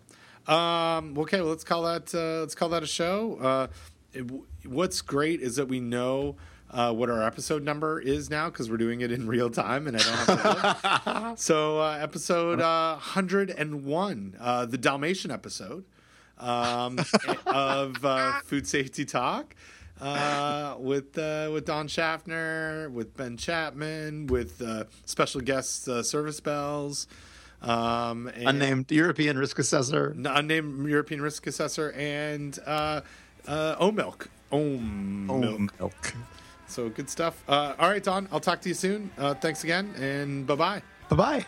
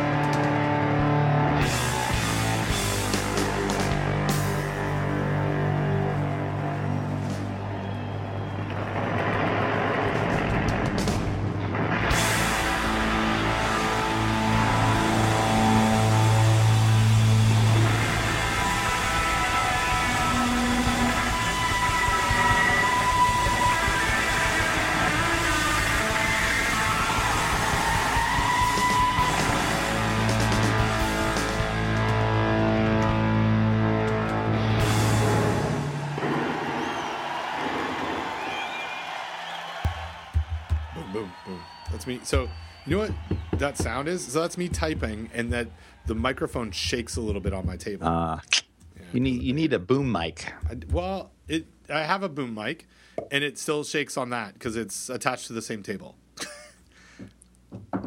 Can you can Yeah. can you hear that on I my boom mic? that. I I hear that on your boom mic. Yeah. Okay. I guess the moral of the story is don't tap the table. Don't tap the table. Um, food safety talk, iTunes store. Let's look at our favorite thing. Um, hey, so I, you know what? This What? is after dark, and I want to tell you, I started thinking about um, trends, and I looked a little further into our statistics on foodsafetytalk.com and they are not telling me what I thought they were telling us. So we actually have no No I- listeners. no, we have no idea how many listeners we have. Okay.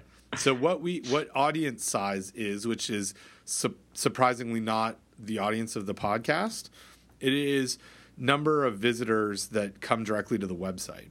Ah, okay. And so what we have to figure out, and I'm been look so. I, what we have to figure out is how many people get the RSS feed because that's what gets clicked on when you download something from iTunes. Okay. Is it's a direct port from our RSS feed, RSS feed, but it's the RSS feed not for the site, which only has three readers, but for the audio files. Oh, okay. So I'm I don't know. Well, it ought to be possible to figure that out from, because I know, I mean, other people host podcasts on Squarespace, and so it ought to be possible to figure this out. Yeah. I'm sure it's possible. Ugh, excuse me, that's a that's a yawn. Um, I just don't know. I don't know how to do it. So I'm look. I'm I'm trying to figure that out because I want to know. I want like this. I want to know what people. I, I think that there are metrics that iTunes collects that I don't know if we can get to. That if you download it through the podcast, um, or if you stream it directly from through iTunes, that you can track how long people listen and whether they you know listen to the whole episode. It's different from whether they download it. Right. Well, and it depends. It depends upon where you're hosting the files, right? Right. Like if you're hosting them, like we were originally, we still have some older episodes that are hosted on um, Amazon. Amazon Web Services (AWS), uh, which I probably should just move over to to Squarespace for because I it's like cost me true. pennies a month, but I shouldn't I shouldn't keep paying for it. But um, yeah, so let's see. So. Um, I, yeah. yeah. So if you Google uh, podcast subscribers on um, Squarespace, it says uh, I can see how many subscribers I have for my podcast. Um, oh, but I can't for the latest version. Let's see. Um, Anyway, we should. yeah. Anyway, we should figure it out. But I'm I'm sure it's in the dozens, high dozens. I think so. Well, and we we know we have we have like 150 people that subscribe to the to- uh, exactly. Mailchimp. Yeah, I I would be surprised. Like I bet you we're in the low hundreds, like like a couple hundred. Yeah. That's my that's my guess. Yeah. That's my. I would guess the same. yeah. Which is, but I want to like I just I kind of want to know. Um, I I talked to um, uh, our our friend uh, Michael. Don't call me Mike Roberson. Who, listens, who was an avid listener to the podcast and gets all the jokes. Said to me uh, this morning. Um, I know that there are people that download and don't listen, like Linda Harris, uh, which is great. Um, and he said that uh, they've got lots of folks that he knows in in the public system that that listen, that look forward to listening to us, and they talk Oh, about it. That's and, nice. And that that there was like a a contingency of people that were excited that we talked about CFP um, in in our last episode. Oh, that's In- in exciting. episode 101. Yeah, in uh, episode 100. So so anyway. Yeah. Well, you know, at least based on like whenever, I, again, I am still continually struck, as I shared, I think on the last episode, when I go to a place and to a meeting and somebody says, and somebody that I know in real life mentions that they listen to the podcast then it's like oh my gosh that's like so great i mean it's really i mean and i don't mean this i don't mean this in a a silly way. I mean this in a genuine way. It's really uh, we have great quality listeners, and I really don't care about the quantity of listeners. yeah. Because the people that listen are like the really smart, engaged food safety people, and and if and if and if I know you in real life, thank you. And if I don't know you in real life, come say hello at um, uh, at IAFP this summer, Yeah, it's and Ben will buy you a beer. I will I'll buy you a beer and and I I've already prom- promised cake. So we're gonna. Well, you're not going to bring it though. Someone else is going to bring the cake. Veronica's going to bring the cake. Right. As our uh, social social director, uh, I think she's uh, termed herself Self-titled, yes. Self-titled uh, social. Uh, well. So she's going to bring the cake. Um, we'll have cake. She uh, Veronica um, will. Uh, you you met her in at CFP. She's uh, one of the. Yeah, Nordnerd. She is one of the uh, public health um, travel scholarship uh, winners. Oh, that's great. Yeah, so it's pretty pretty exciting for for her. Um, so anyway, yeah, good uh, good stuff. Um, what else? What, what else we got in the uh, in the after dark? Uh, ah, the Gumpert stuff. Mm. Let, let, let me just say uh, this is you know, like pure after dark kind of stuff. Mm-hmm. Um, epidemiologists have to be frustrated when when people talk about how epidemiology is is an, more of an art than a science, and that's essentially what he talked about. Mm-hmm. Like, oh yeah, epidemiology. Oh, I don't know. Yeah, I. You're being quiet. You're being awful quiet. You don't want to get. You don't want to engage on this. I see what's going on. No, I you know it's it's fine. I just I don't. I, the raw milk people are the raw milk people. Um, it's like uh, it's like Merlin Yeah. doesn't want to talk about uh, the Scientologists on uh, Roderick on Yeah, the line. yeah. So I'm the same way with the milk. It's it's fine. Um, you know, it's just oh, it's uh, there's more doubts about the California illness and. Uh, uh, we described how the Florida air quotes victim was actually a 73 year old woman who was being treated for serious advanced cancer of the blood, and just goes on and on about well, you know, Who they? Yeah. shouldn't have been drinking raw milk anyway, and I don't know. It's just it's just very it just it just irritates me. right, that's right. all. And then it's like, so the reason why she got sick is because not because of the milk, right? Like, Right. Ah, it's fr- yeah, it's Yeah. Anyway, I I- you know we can talk more about raw milk. I think after the exchange of experts that happens at IAFP. I, you know, there's going to be an exchange of experts. I know, I know. There's going to be exchange of experts. So many people have mentioned this exchange of experts. Like you and I have talked about it. Three other people have, have been like, "What a very odd thing to call this." I it's so odd, but I, I'm I am I am really hope I not have to give a talk at the time that that's going on Oh, because I wanna would it. really very much like to see it. I think it's going to be like uh, Serial season two with Bowe Bergdahl. Uh huh. Is, is that what it's going to be like? Yeah, there was an exchange of experts there. Um, I told you, I told you I like the Serial. I'm, I'm, I'm looking for serial three, season three. I need some more, Don. I need some more like storytelling mm-hmm. podcasts. Mm-hmm. What do you got for me? Well, Roderick on the line is pretty good. Yeah, Roderick on the line. I got. I, maybe I'll just do that. I, I highly recommend Roadwork, uh, which is the podcast that uh, John does with Dan Benjamin. As as they shared on a recent episode, uh, Merlin won't let John talk about sex, religion, or drugs. So uh, does? that's all they talk about on Roadwork is Okay. sex, religion, and drugs. And then also, I would actually I would highly recommend there is a a podcast by a guy named uh, Brett Terpstra called Yeah. Systematic, and and I've been a guest on that podcast. That's not that's not that great episode. Don't worry about listening to that. But but he does one uh, that is basically a four or five part uh, the history of John Roderick, and it's just and John is such a consummate storyteller, and it is it is really really good. So I'm hi- that is highly recommended. I'm on that. I, I've, as I mentioned in the um, recording today, I have been listening to Bill Simmons, and he did a fantastic podcast that I think we linked to in episode number 100 with Louis C.K., and then did this other one with Chris Sacca. Um, and the one that I listened to yesterday was with uh, David Chang of uh, Momofuku, Momofuku, uh, and the Noodle Bar and Noodle Bar, uh, and it was really it was really interesting to hear this like sports guy talk to someone in in kind of our world of food. Um, and and David Chang's just a very compelling individual, like just a good storyteller too. So I, I really like I don't know. I'm uh, I listened to I, th- I mentioned this in episode uh, last episode too um, about um, think something called um, someone knows something. Did I mention this? It's about this like No. missing. Oh, I told somebody about it. Missing kid uh, in eastern um, Ontario. It, that its child went missing in 1972, and it's like a um, documentarian from the CBC uh, goes and interviews a bunch of people about the disappearance. Oh, It was kind of interesting. no, it Um, sound good. It was a little bit slow, but it's got a very like local, like it's very similar. The I really like the accents because it reminds me of home, and people Mm-hmm. Oh, talk mhm, like very. It's it's very different. So, and they say things like "How are you now," which is how you um, how, how you introduce yourself when you meet somebody.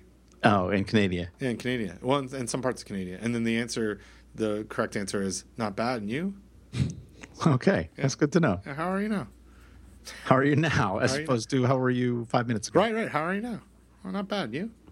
Uh, so, so there's a lot of that going on in uh, in, in, in a in a kitschy kind of way. Oh, cool. Uh, somebody knows something. So so anyway, um, hey, we should uh, we should plan for another one of these these here there podcasts. oh, we should. I cannot do May 23rd. I'm teaching a workshop all day, but I can do May 24th. All right. I will be teaching a workshop all day on the 24th. Look at us, workshop teaching fools. No good. How about um, we? I could do uh, prior to two o'clock on May twenty fifth. I'm also I'm teaching a workshop that day too. Ah.